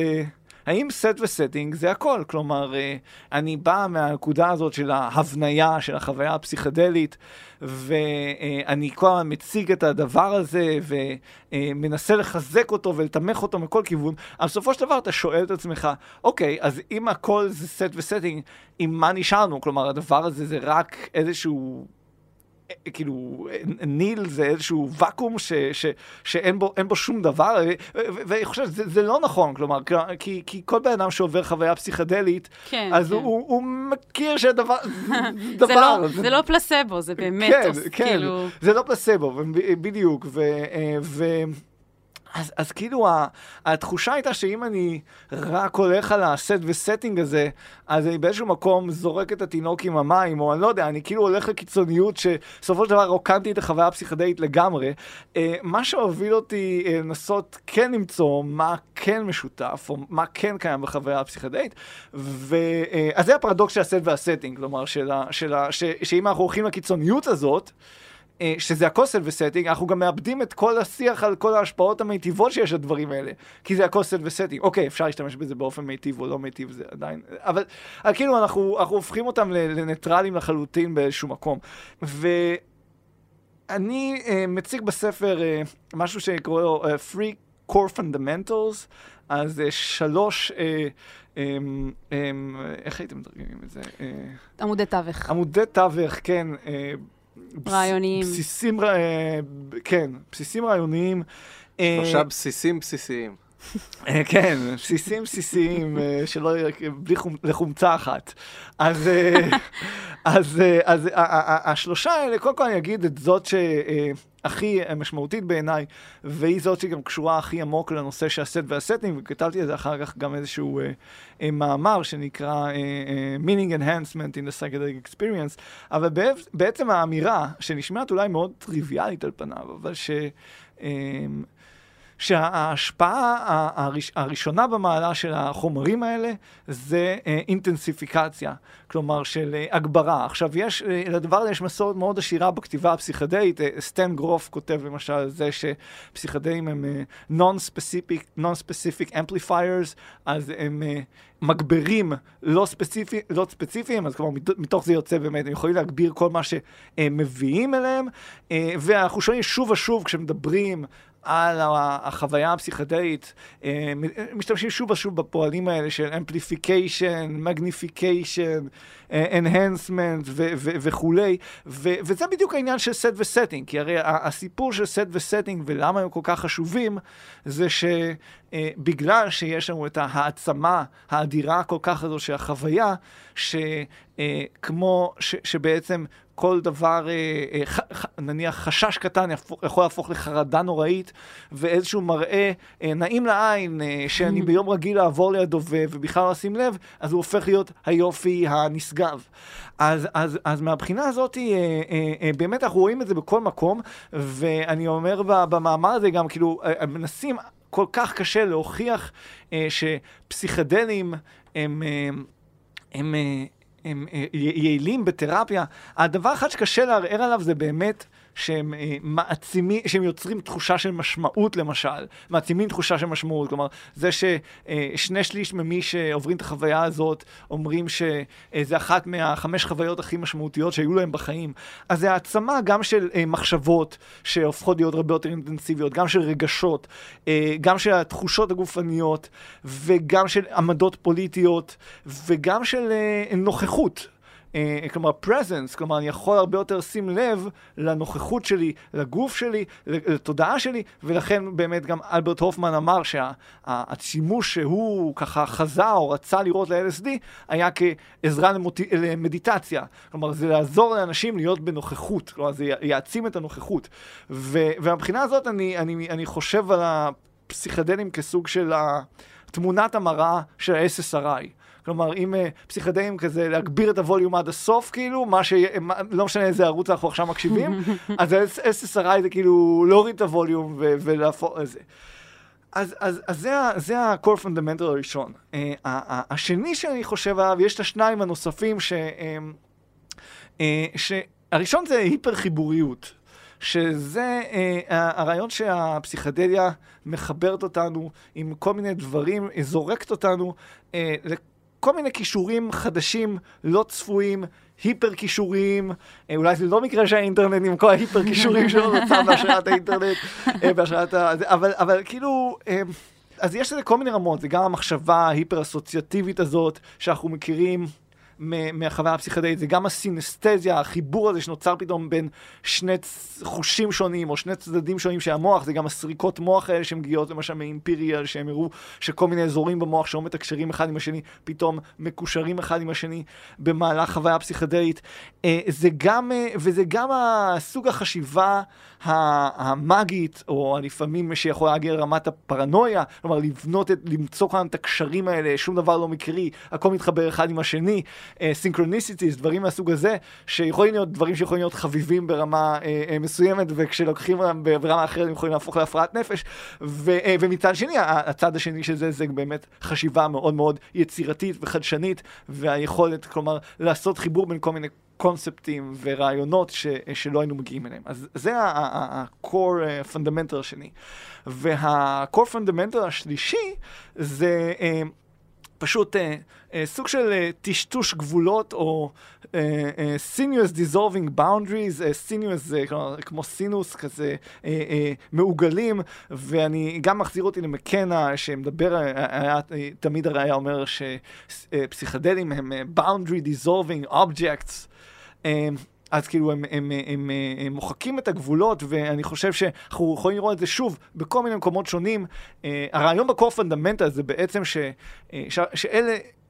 אלמנטים שלא משנה איפה נשים את החוויה הפסיכדלית, הם חוזרים שם. Mm. כלומר, ההיפר-אסוציאטיביות הזאת חוזרת גם אם יש לי חוויה פסיכוטומימטית וגם אם יש לי חוויה פסיכדלית. האינטנסיפיקציה היא פעילה בכל סוגי החוויות. ו- אה, והטשטוש של הגבולות הזה, אני יכול לראות אותו למשל ב- אה, גם בציורים פסיכדליים, שיש שם הרבה את, ה- את, ה- אה, את הגבולות מטושטשים, סצנות שמתחלפות אחת לתוך השנייה. התמזגות. התמזגות, שזה משהו שבוודאי בווידאוים פסיכדליים, שזה משהו שאני מתעסק איתו הרבה, אז, אז, אז זה גם מופיע שם. אם אנחנו מסתכלים על מוזיקה פסיכדלית של ה-60's, אז זה דברים כמו וואווה, ריברב, דיליי, איקופלקס, זה, זה, זה, זה, זה כל מיני אפקטים כאלה שגם כש... שכאילו הסאונד Mm. כזה מתערבל והגבול שלו הופך להיות אפילו פחות ברור. באופי ההופעה, כאילו ג'מים אינסופיים, שירים שמתחברים אחד כן, לשני, כן, אתה לא יודע מתי שיר אחד מתחיל, מתי נגמר. לגמרי. ו, אה, וגם אה, אם לוקחים את זה לכיוון הפסיכולוגי או הרוחני, אז זה גם מתבטא כמובן בטשטוש של אה, אני ואתה, שיכול להיווצר כן. בחוויה פסיכדלית, וגם בין האגו לבין העולם, ו, וגם דה-פרסונליזציה, אם נקרא לזה בשפה פסיכיאטרית פסיכוטומימטית, או... מות אגו וחוויית אחדות, שזה גם הטשטוש המוחלט של הגבולות. אז... או במילים אחרות, כולנו אחד. התחושה שכולנו אחד. אז אלה השלוש אה, core fundamentals ש, שעוזרים לי ככה לחלץ את עצמי מתהום הפרדוקס של, ה, אה, של ה set וה setting. זה מעניין אז מאוד. בין ה set וה setting יש את ה- את שלושת הדברים האלה כמעט תמיד. כן, זה, אני, אני, אני מרגיש כאילו זה רעיון כזה, זה רעיון נורא מרחיק לכת, כן? זה מצטרף לאיזושהי אה, אה, תנועה כללית שמתנהלת בשנים האחרונות של החיפוש הזה אחר Grand, Grand Unifying Theory, אה, תיאוריה גדולה מאחדת של החוויה הפסיכדלית, והיו כל מיני כאלה שניסו את ידם בזה, אני חושב שהמצליח והמפורסם שבהם זה רובין קארנס הריס עם התיאוריה של המוח האנטרופי, ש... מהמם. אה, חלקנו בוודאי מכירים. והרעיון הזה שפסיכדאים הם סוג של כמו עם הכדור שלג הזה שמערבבים אותו, ויש לנו את כל הדפוסים האלה שנמצאים לנו במוח, וזה מאפשר לנו לערבל אותם מחדש וליצור משהו אחר. אז אה, זה מצטרף, אני חושב שזה, שזה מתחבר גם עם, אה, לא רע עם האנטרופיק בריין, ואני סוג של, I'm putting it out there, כאילו, ואני אני, אני סקרן לראות, כאילו, מה, מה יהיו התגובות ואיך אנשים אה, זה, כלומר, כמובן שאני אני לא רואה בזה סוף דבר, אבל זה איזשהו סוג של רעיון מעניין שאותי מאוד הלהיב כש, כשהגעתי אליו, ושאני עדיין חושב שהוא ככה מקרין או, או מאיר אור מעניין על כל מיני תופעות ואיך הן מתחברות, אה, שזה אגב מחבר אותי לפרויקט אחר וספר ששנים רציתי לכתוב ומעולם לא כתבתי, אה, לבלוג שלי באנגלית קוראים Psychedelic Cultures.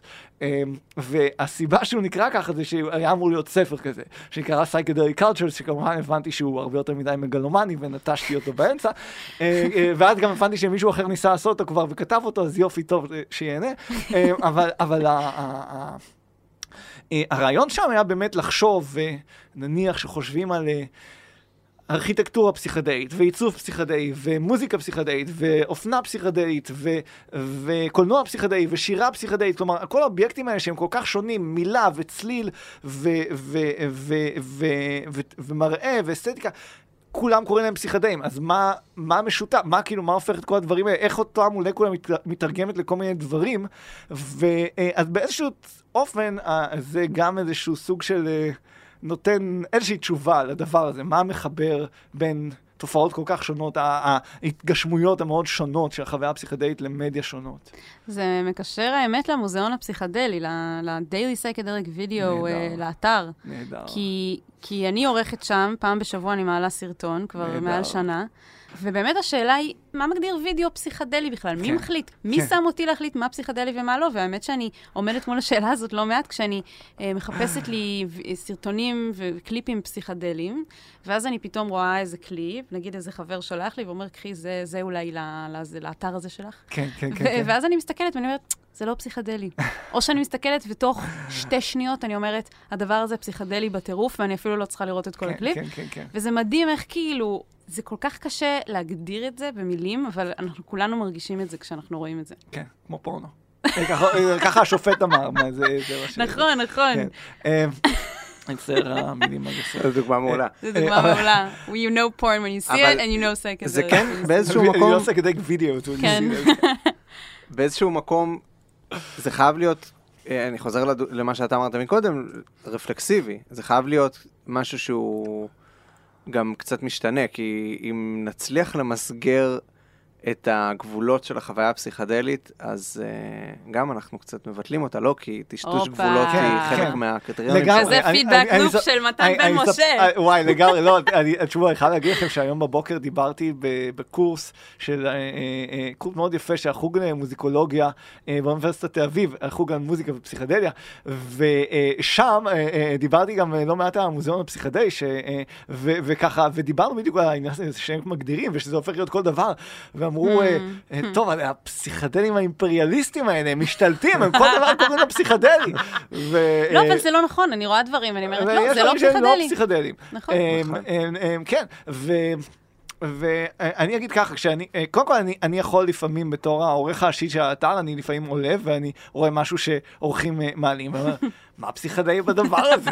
אבל כאילו, זה בסדר, it's totally fine, כאילו, לי זה עוד לא חלק עשית את מהעניין. זה. לא, אני לא כותב לא אמר לך את זה. לא- אה, אתה לא אומר להם. לא, לא אומר, אבל כאילו ביני בעצמי, אבל אבל. לא, לא, בחלק קטן של הדברים, כן? אבל חלק קטן. אבל, אבל, אבל אה, גם אם כן, זה לא משנה, זה ממש בסדר.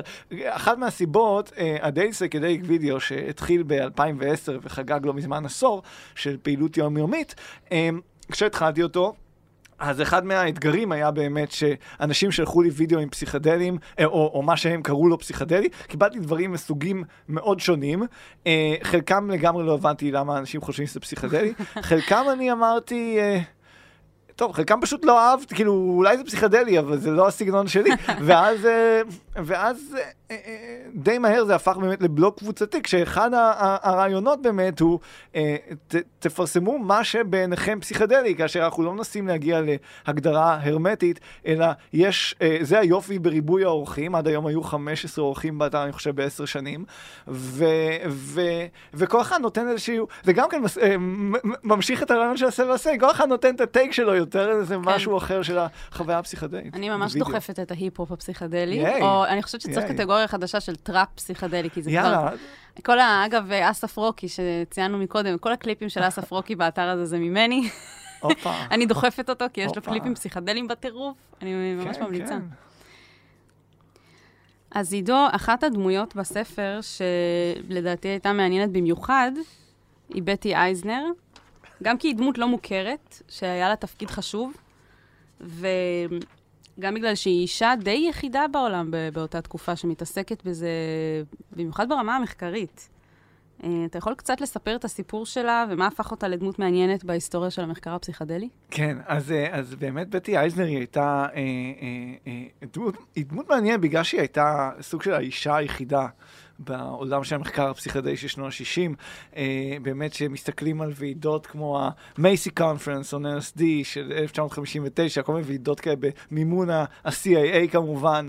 אה, ש... אבל יש שם אה, כזה 26 משתתפים, 25 גברים ובטי אייזנר, והיא תמיד אה, שבה וחוזרת, והייתה לה תרומה די חשובה לה, להיסטוריה הפסיכדלית, במיוחד דרך הפריזמה הזאת של הסט והסטינג, אבל משום מה אה, די שכחו אותה אה, אה, עד היום, וכשמזכירים אותה, בדרך כלל מזכירים אותה בהקשר של סידני כהן, הפסיכיאטר שהזכרנו קודם.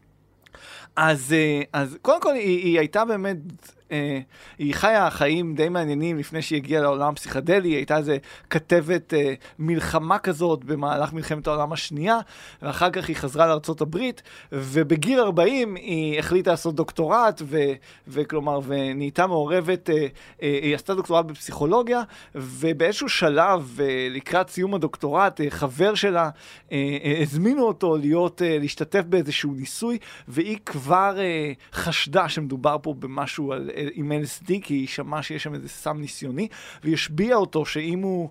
אם יתגלה שהדבר הזה באמת LSD, אז שהוא י, י, יקרא לה להיות נסיינית. בתוך הניסוי הזה, וזה אה, אה, באמת היה LSD, והיא נקראה להשתתף בניסוי המשך של הדבר הזה, והייתה לה חוויה מאוד אה, טובה, אבל גם קשה, כי היא כאילו... עברה איזו חוויה מאוד פנימית, מאוד uh, משמעותית, והיא התחילה לבכות, ואז היא, היא מתארת איך שהיא עוצרת את הדמעות שלה, כי יושבים מולה שלושה גברים כאלה מאוד uh, מרוחקים שלא מבינים מה, מה, מה קורה ולמה היא מתחילה לבכות.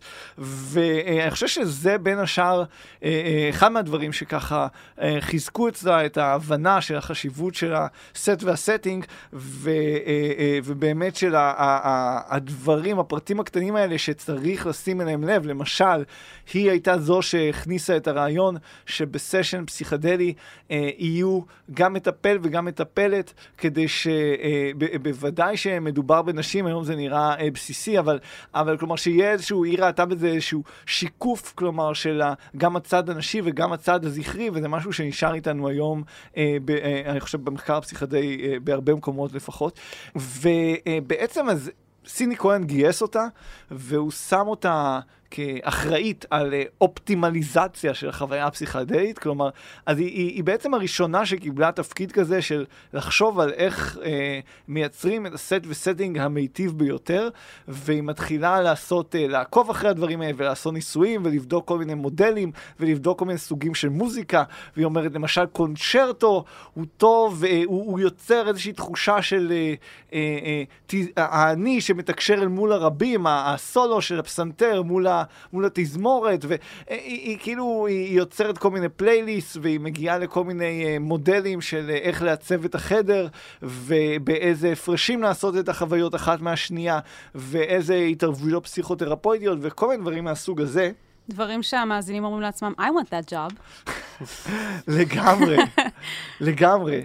והאמת שיש לה איזה סיפור מעניין מה שקרה לה עם, אה, עם סידני כהן, כי בעצם היא, ככל שהיא המשיכה, היא נכנסה יותר ויותר לעולם הרוחני. וחשוב לומר, דיברנו קודם על שבע האסכולות האלה, שיש שם, החפיפות הן לא תמיד הרמטיות מן הסתם, ובמיוחד בין העולם הזה של הפסיכותרפויטי לעולם הרוחני, יש אה, נגיעות די משמעותיות וחפיפות, וגם אנחנו רואים את זה היום, שאנחנו רואים שבפסיכותרפיה, אז האנשים שמשיגים פריצות הדרך הכי גדולות הם אלה שגם עוברים איזושהי חוויה מיסטית. אז היא נכנסה די עמוק לכל הנושאים הרוחניים, היא גם הייתה תלמידה של אה, קרישנמורטי, של אה, ז'ידו קרישנמורטי, והושפעה מכל מיני תורות רוחניות, היא בין השאר גם נכנסה, אה, ניסתה להכניס את יונג לקטע של הפסיכדלים, אבל אה, יונג היה מאוד חמור סבר לגבי הדבר הזה, והוא אמר שאין צורך ללכת אל, אל העולמות הרחוקים האלה, יש כל כך הרבה, מספיק בחלומות שלא צריך לחפש שם, ובכלל זה חוויה של עמים פרימיטיביים, וזה עוד דבר של תרבות אמיתית, החוויה הפסיכדלית הזאת, אז הוא יצא קצת חומוס. אבל... אה, זה ממש אירוני, כי, כי גרוף, סטיינסלב גרוף, הוא, הוא בעצם לקח... הפסיכולוגיה הטרנס-פרסונלית היא mm. מושפעת מיונג, אם אני לא טועה. כן, וגם היא מושפעת מאוד מאוד מיונג, והיא יצרה מפות שלה, אבל, אבל יונג עצמו פשוט לא היה בקטע של פסיכדלים, למרות שלקחו... היא גם תפסה אותו גם כשהוא היה קצת מבוגר כבר. הוא היה מבוגר mm. מאוד, כן. כן. אה, הוא היה מבוגר מאוד, אבל זה עמדה... אה, כן, אבל זה אולי, כלומר, עמדה כללית, אני לא יודע אם, אה, אתה יודע, אה, קשה לשפוט ולהגיד, טוב, הוא היה כבר זקן. אבל, אה, אבל כן, היא, היא, היא פשוט, היא יצרה, היא, היא כן השתמשה בכל הרעיונות האלה. היא אגב של יונג, שהוא גם ספציפית אחרי שהקסלי פרסם את הספר שלו, הוא, יש לו כל מיני מכתבים שבהם הוא מבקר את הקסלי, כלומר הייתה לו עמדה די מנומקת נגד החוויה הפסיכדלית.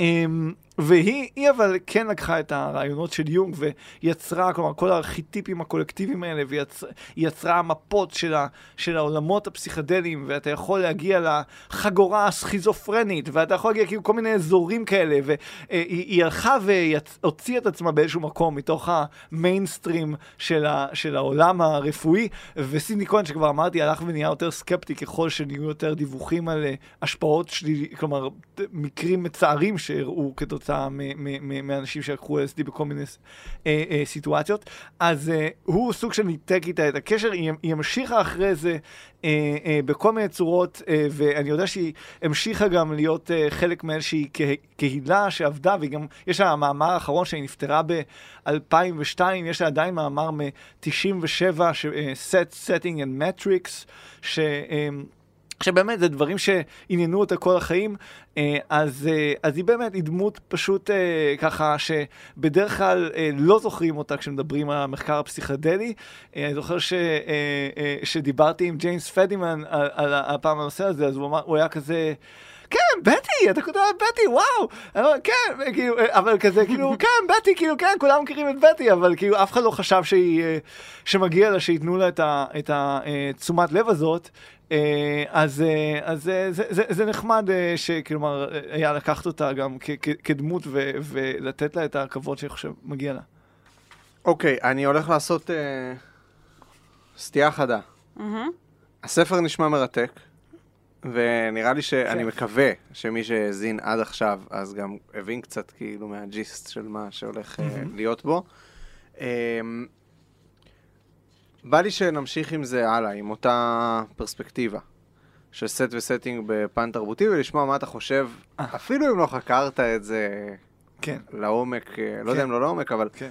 בצורה דידקטית כזו, כמו שעשית לספר. מה אתה חושב על ה-80's? מה אתה חושב על ה-90's? כן. על ה-2000's ועל היום? כאילו, האם יש כבר אסכולות חדשות שאתה מזהה? מה לדעתך השפיע עליהם מהמקום של כאילו העשור ואיך שהוא היה.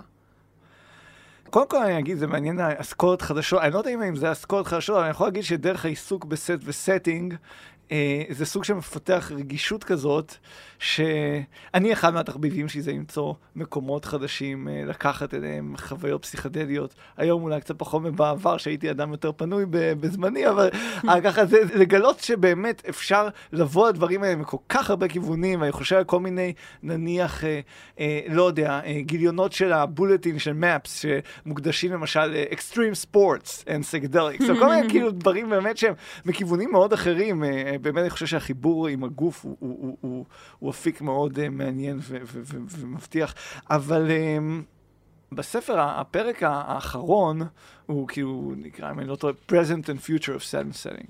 אה, והוא מדבר על ה, באמת על התהליך הזה, איך ה set ו setting השתנה עם העשורים, בעצם בסוף שנות ה-60 כבר uh, יש איזה רגע משברי כזה, שגם uh, uh, הכיתוב עולה וגם uh, כל הדיווחים האלה על bad trips, כלומר, הרבה מאוד גורמים שגורמים לעלייה ב-bad trip, כלומר, שאומרים לכולם, uh, זה גורם לנזק הזה בכרומוזומים, וזה גורם לנזק מוחי, וזה גורם לפלשבקים, ורואים עלייה מאוד חדה ב...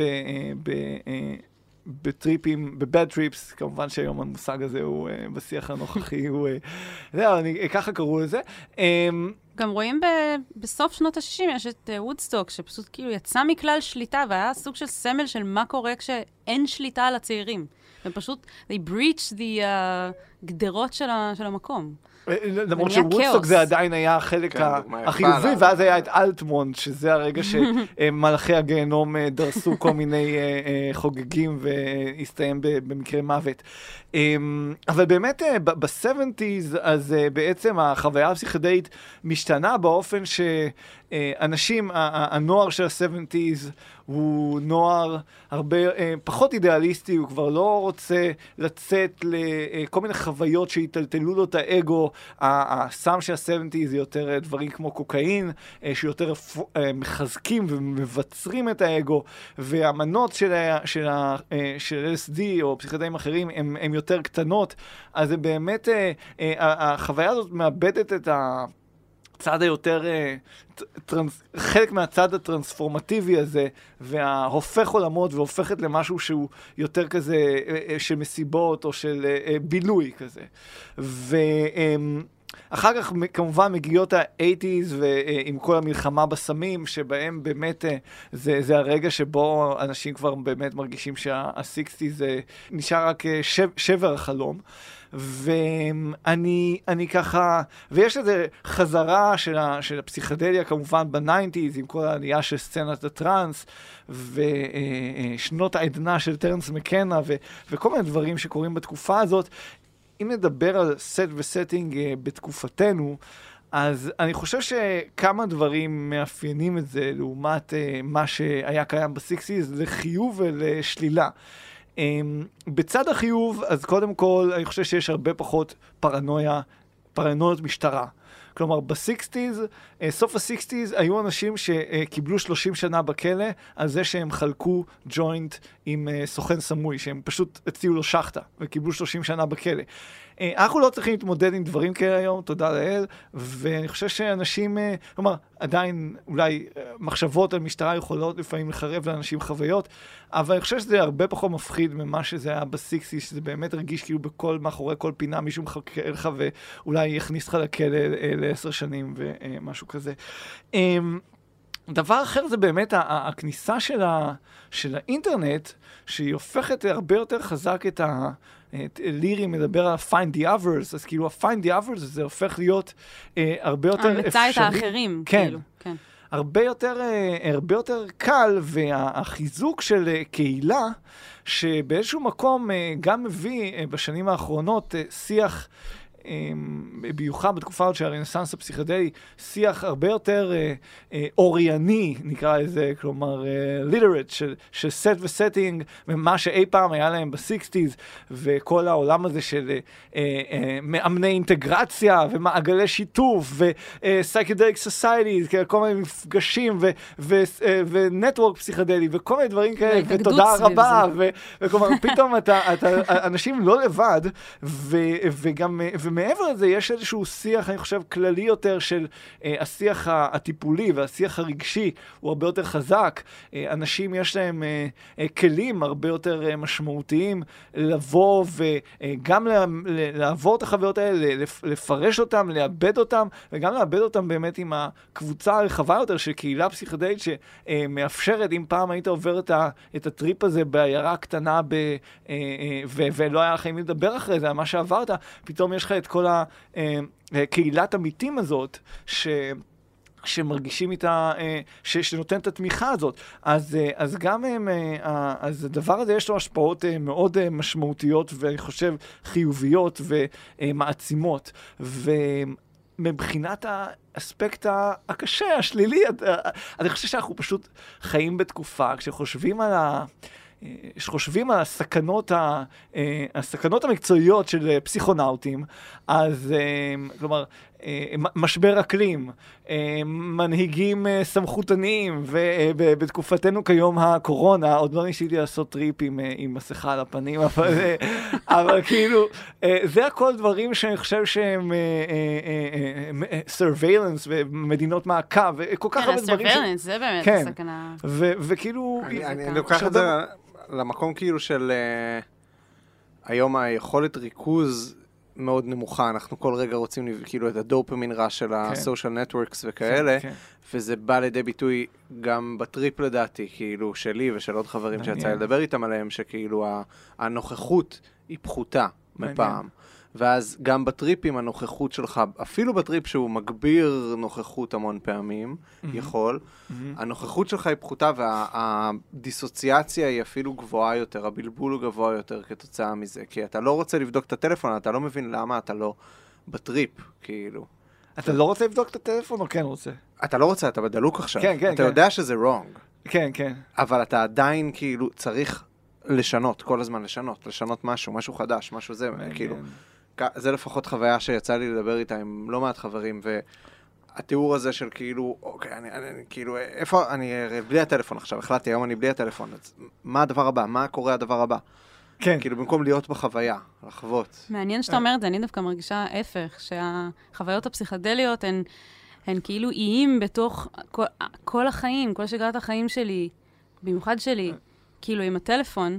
ואז החוויות האלה מאפשרות לי רגע לשחרר מזה וכאילו לצאת לחופשה מהדבר הזה. אבל תנסי לחשוב, מה שאני אומר זה לא שזה אתה חושב על הטלפון, אלא איך החיבור הזה לכל רגע לבדוק מה קורה בחוץ, mm-hmm. האם הוא בא לידי ביטוי בטריפים שלך? זו שאלה כאילו, טובה. האם ההבניה החברתית הזאת שקורית עכשיו, שאנחנו כל הזמן בודקים את הסושיאל נטוורקס ואת ההייפר קונקטיביטי שכאילו הוא כבר קיים, איך הוא בא לידי ביטוי בטריפים? אני מרגיש אותו, כמו שאמרתי, כאילו בזה שאני כל הזמן חושב גם, שאולי זה מחשבות סבבה, אבל על מה החיבורים, מה עומד לקרות, מה הדבר הבא שאני יכול לעשות כן, בתוך כן, הטריפ כן, הזה. אפילו שזה דברים כאילו מיטיבים ושלמדתי שהם סבבה, אבל ה context switching הוא כל הזמן קורה. בדיוק כמו שהוא קורה לי ביום-יום. כן, מעניין מאוד. אה, קודם כל אני אגיד uh, up the dose, זה נשמע לי עצה טובה בעניין כזה, uh, אבל שאני אגיד שזה באמת מתחבר לי למאמר שאני כבר הרבה זמן רוצה לכתוב, בתקווה שהוא לא יראה יותר מדי מופרך לכתבי עת אקדמיים אלו או אחרים, אבל על הפוטנציאל של פסיכדנים, כבעצם אה, כחומרים שמסייעים להתמודדות עם התמכרות למדיה דיגיטלית. אה, עכשיו, ברור לי שכנראה אנשים אה, יחשבו ש... כלומר, אנחנו בקושי עונים, לפני רגע בקושי נתנו זה חולים סופניים, אז זה, מי, זה שאנשים בודקים את הטלפון שלהם, אבל בעיניי, כלומר, כ, כ, זה, זה עוד צד שאני מאוד מתאם בחיבורים האלה בין מדיה וסמים. יש לי uh, מאמר אחר שנמצא uh, uh, כבר איזו תקופה גם כן uh, um, בשלבי פרסום uh, אינסופיים, אבל, אבל כלומר, על, על באמת על, על מדיה as drugs ואיך מדיה מתפקדת כסמים, על הקשרים בין הדברים האלה, ובעיניי, כלומר, uh, כמובן שהבעיה המרכזית של החברה שלנו, או באחת הבעיות המרכזיות, uh, זה, זה באמת uh, מבחינה תודעתית, זה, זה ההשפעה של, ה, של, המ, של המדיה האלה. ו, אה, ומהבחינה הזאת אה, פסיכדאים הם בהחלט אנטידוט, וזה נורא מעניין, הם סוג של אנטידוט לדבר הזה, וזה נורא מעניין איך החברה שלנו לוקחת את ה... מדיה הדיגיטליות האלה, שאנחנו, יש לא מעט מחקרים, אני לא רוצה להגיד שהמחקר אה, הוא חד משמעי, אבל יש מספיק מחקרים שמראים השפעות של דיכאון, חרדה ודברים מהסוג הזה, אה, ו... אבל זה נדחף על ידי אה, כמובן בקינג מאוד רציני, גב מאוד רציני של הרבה מאוד כסף ואינטרסים מסחריים, בעוד שיש מדיה אחרת שהיא בדיוק מטפלת בדבר הזה וכל החרדה בדיכאון האלה, אבל היא לא, כאילו, זה, אז, אז אה, יש שם איזה קשר מעניין בין שני הדברים האלה. באמת רציתי לשאול על מה שקורה, קצת על מה שקורה היום בהקשר הזה של הניגודי אינטרסים האלה, שאנחנו רואים שכחלק כביכול מהרנסאנס הפסיכדלי, אז יש איזשהו ניכוס של הפסיכיאטריה, את הפסיכדליה, כלומר, מי שרשאי לדבר על פסיכיאטריה ברמה המקצועית, זה תמיד יהיה בכנסים של פסיכיאטרים, אתה תראה אותם כאילו מגלים את הפסיכדלים ואומרים, וואו, איזה פוטנציאל, אבל במהות... זה לא קצת מוציא את הפסיכדליה מהחומר, ברגע שהפסיכיאטריה כאילו מנכסת? כי אני רואה את זה כשתי אה, פרדיגמות לגמרי מנוגדות. כן, כן. Uh, אני מבין, ואני חושב שהרבה אנשים uh, יסכימו איתך. הן בוודאי מנוגדות uh, בדרך מסוימת של, של עבודה פסיכיאטרית, שלצערנו היא כנראה קיימת היא יותר מדי פעמים, והדרך הזאת שבאמת עושה... אה, גם אה, מנסה לעשות נורמליזציה ושגם רואה את המטופל כאובייקט שצריך לתקן אותו, וכמובן שמתעלמת מצדדים אולי של אה, חוויות, או, או מנסה לדכא חוויות של אחרות, או של... שפחות, אבל... וגם מתעלמת מהאלמנטים הסוציולוגיים. אה, כן, עכשיו... הפסיכולוגים של החוויה האנושית. בעיניי הפסיכיאטרים היום, כלומר, אה, נעשה פה איזה, נעשתה פה איזה עסקה פאוסטיאנית אה, למחצה בין העולם פאוסט, כן, כלומר, עסקה של, עם... לא רוצה לומר עם השטן, אבל נוצר איזו עסקה עם הצד השני, כן? של עולם הרפואה, עולם, עולם הסאחים, עולם ה straight heads. ושהם, אה, שיחד אה, נעביר את הדבר הזה, ואני רואה בהחלט בעולם הפסיכיאטרי, כלומר, אני, אני מברך על זה שהם מוצאים בתחום הזה את העניין ואת הפוטנציאל הרדיקלי, ויש גם אה, כמובן פסיכיאטרים שהם אנשים נהדרים ועם ראש פתוח, ואני מאחל להם בהצלחה עם הקידום של הדבר הזה. יצא לי להיות בכנסים, אה, שני כנסים פסיכיאטרים שהיו בארץ עד עכשיו, סביב הנושא הזה של פסיכדליה, זה היה כמובן שוק תרבותי בתור מי שמגיע מכנסים פסיכדליים שבהם כולם כאילו ייי! ושם זה כזה, נתתי איזה, אה, איזה הרצאה פותחת לכנס הראשון מבין השניים ש, שחטפתי שם מיד על הראש אחרי זה בצורה ש, שדי אה, הפתיע אותי באותו רגע. אבל אז הבנתי עם הזמן שבאמת זה שיחים מאוד שונים. בעיניי ה... הפסיכיאטרים, צריך לראות את זה בקונטקסט גם שהעולם הפסיכיאטריה נמצא במשבר. אה, כן, אה, בלי קשר לפסיכדליה. כן, ולכן גם זה חלק מהפנייה לפסיכדליה, זה חלק מהסיפור הזה. אף פעם לא חשבתי על זה ככה, אתה יודע? וכלומר, כמו שאומרים, הוא מרביץ כי הוא קצת, זה, כאילו, קצת יש שם משהו, כאילו, בסופו של דבר, אני חושב שהאופוזיציה לתפיסה שהפסיכיאטריה היא הפרדיגמה לגשת דרכה הפסיכדליה, היא יותר מדי חזקה. ושה... לא משנה כמה ינסו, הם לא יצליחו לשמור את זה אצלם, ובסופו של דבר, כלומר, אה, אני, אני, אה, זה גורם לי כמעט להרגיש רק כלפי העולם הפסיכיאטרי, כי אני מרגיש שאולי אנחנו מנצלים אותם, שעוזרים לנו להיכנס דרך הדלת. אבל, אבל כאילו באיזשהו מקום, אני, אני בעד ואני חושב שזה דבר טוב, ואני מקווה שזה יעזור לטרנספורמציה גם ב, ב, בעולם של הפסיכיאטריה וגם אה, לעולם הפסיכדלי יש כנראה מה ללמוד מעולם בריאות הנפש והידע העשיר שיש לו.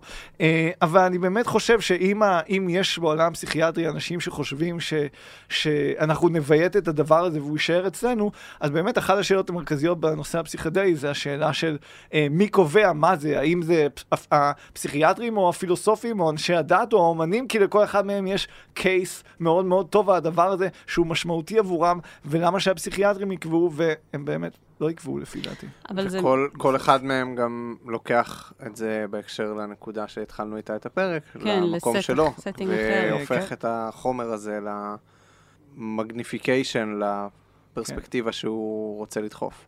כן, כן, גם כן. אבל מעניין ש, שבסופו של דבר אתה מגיע למסקנה שההסתכלות על החברה, כאילו הסט והסטינג החברתי, הוא זה שממקד אותך להבין בעצם מהו ה-LSD.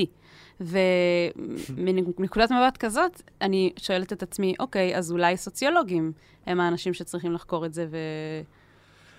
באמת אני חושב שאפשר לגשת לנושא הזה מכל כך הרבה כיוונים, וזה כיף, וזה באמת תחום כל כך אינטרדיסציפלינרי, שהולכים לוועידות פסיכדליות ומגיעים לשם אנשים אה, מכל כך הרבה שדות ו- ופקולטות ודיסציפלינות, וזה חלק מה- מהכיף של העולם הזה, שבאמת אה, יש לחומרים האלה משהו משמעותי לומר, ולא משנה אה, מאיזה כיוון אנחנו מגיעים אליהם. אמרת ש... היית צריך לעבור דרך החברתי בשביל להגיע למה זה LSD. וזה מעניין שבאיזשהו מקום, באמת דווקא דרך ההתבוננות באיך, אה, אה, בכל מיני קייסים שונים, וכל פעם לערער על מה שכל קייס מראה בפני עצמו ולהגיד, לא זה, לא זה, לא זה, אז מגיעים על ידי יצירת כל הנקודות יחס האלה אה, לתוך איזשהו, כלומר, אה, אה, נקודת מרכז כזאת, אה, והצטלבות של כל המקומות האלה שזה לא שם ולא שם ולא שם, שאולי באמת נותנת איזושהי הבנה רחבה יותר של ה-LSD ושל הפסיכדלים. Uh, to all of my relations. Uh, מה, מה השלב הבא, עידו? כי וואו. בפודקאסט הקודם דיברנו על זה שיצא הספר, והנה אנחנו כאן, אז נכון. מתי אה, נראה אותך שוב? וואי, אז אני, אני אגיד שקודם כל יש בזה באמת שחרור אדיר, ב, אה, כלומר עדיין רק מתחיל השחרור, זה הרעיון הראשון שאני עושה על הספר.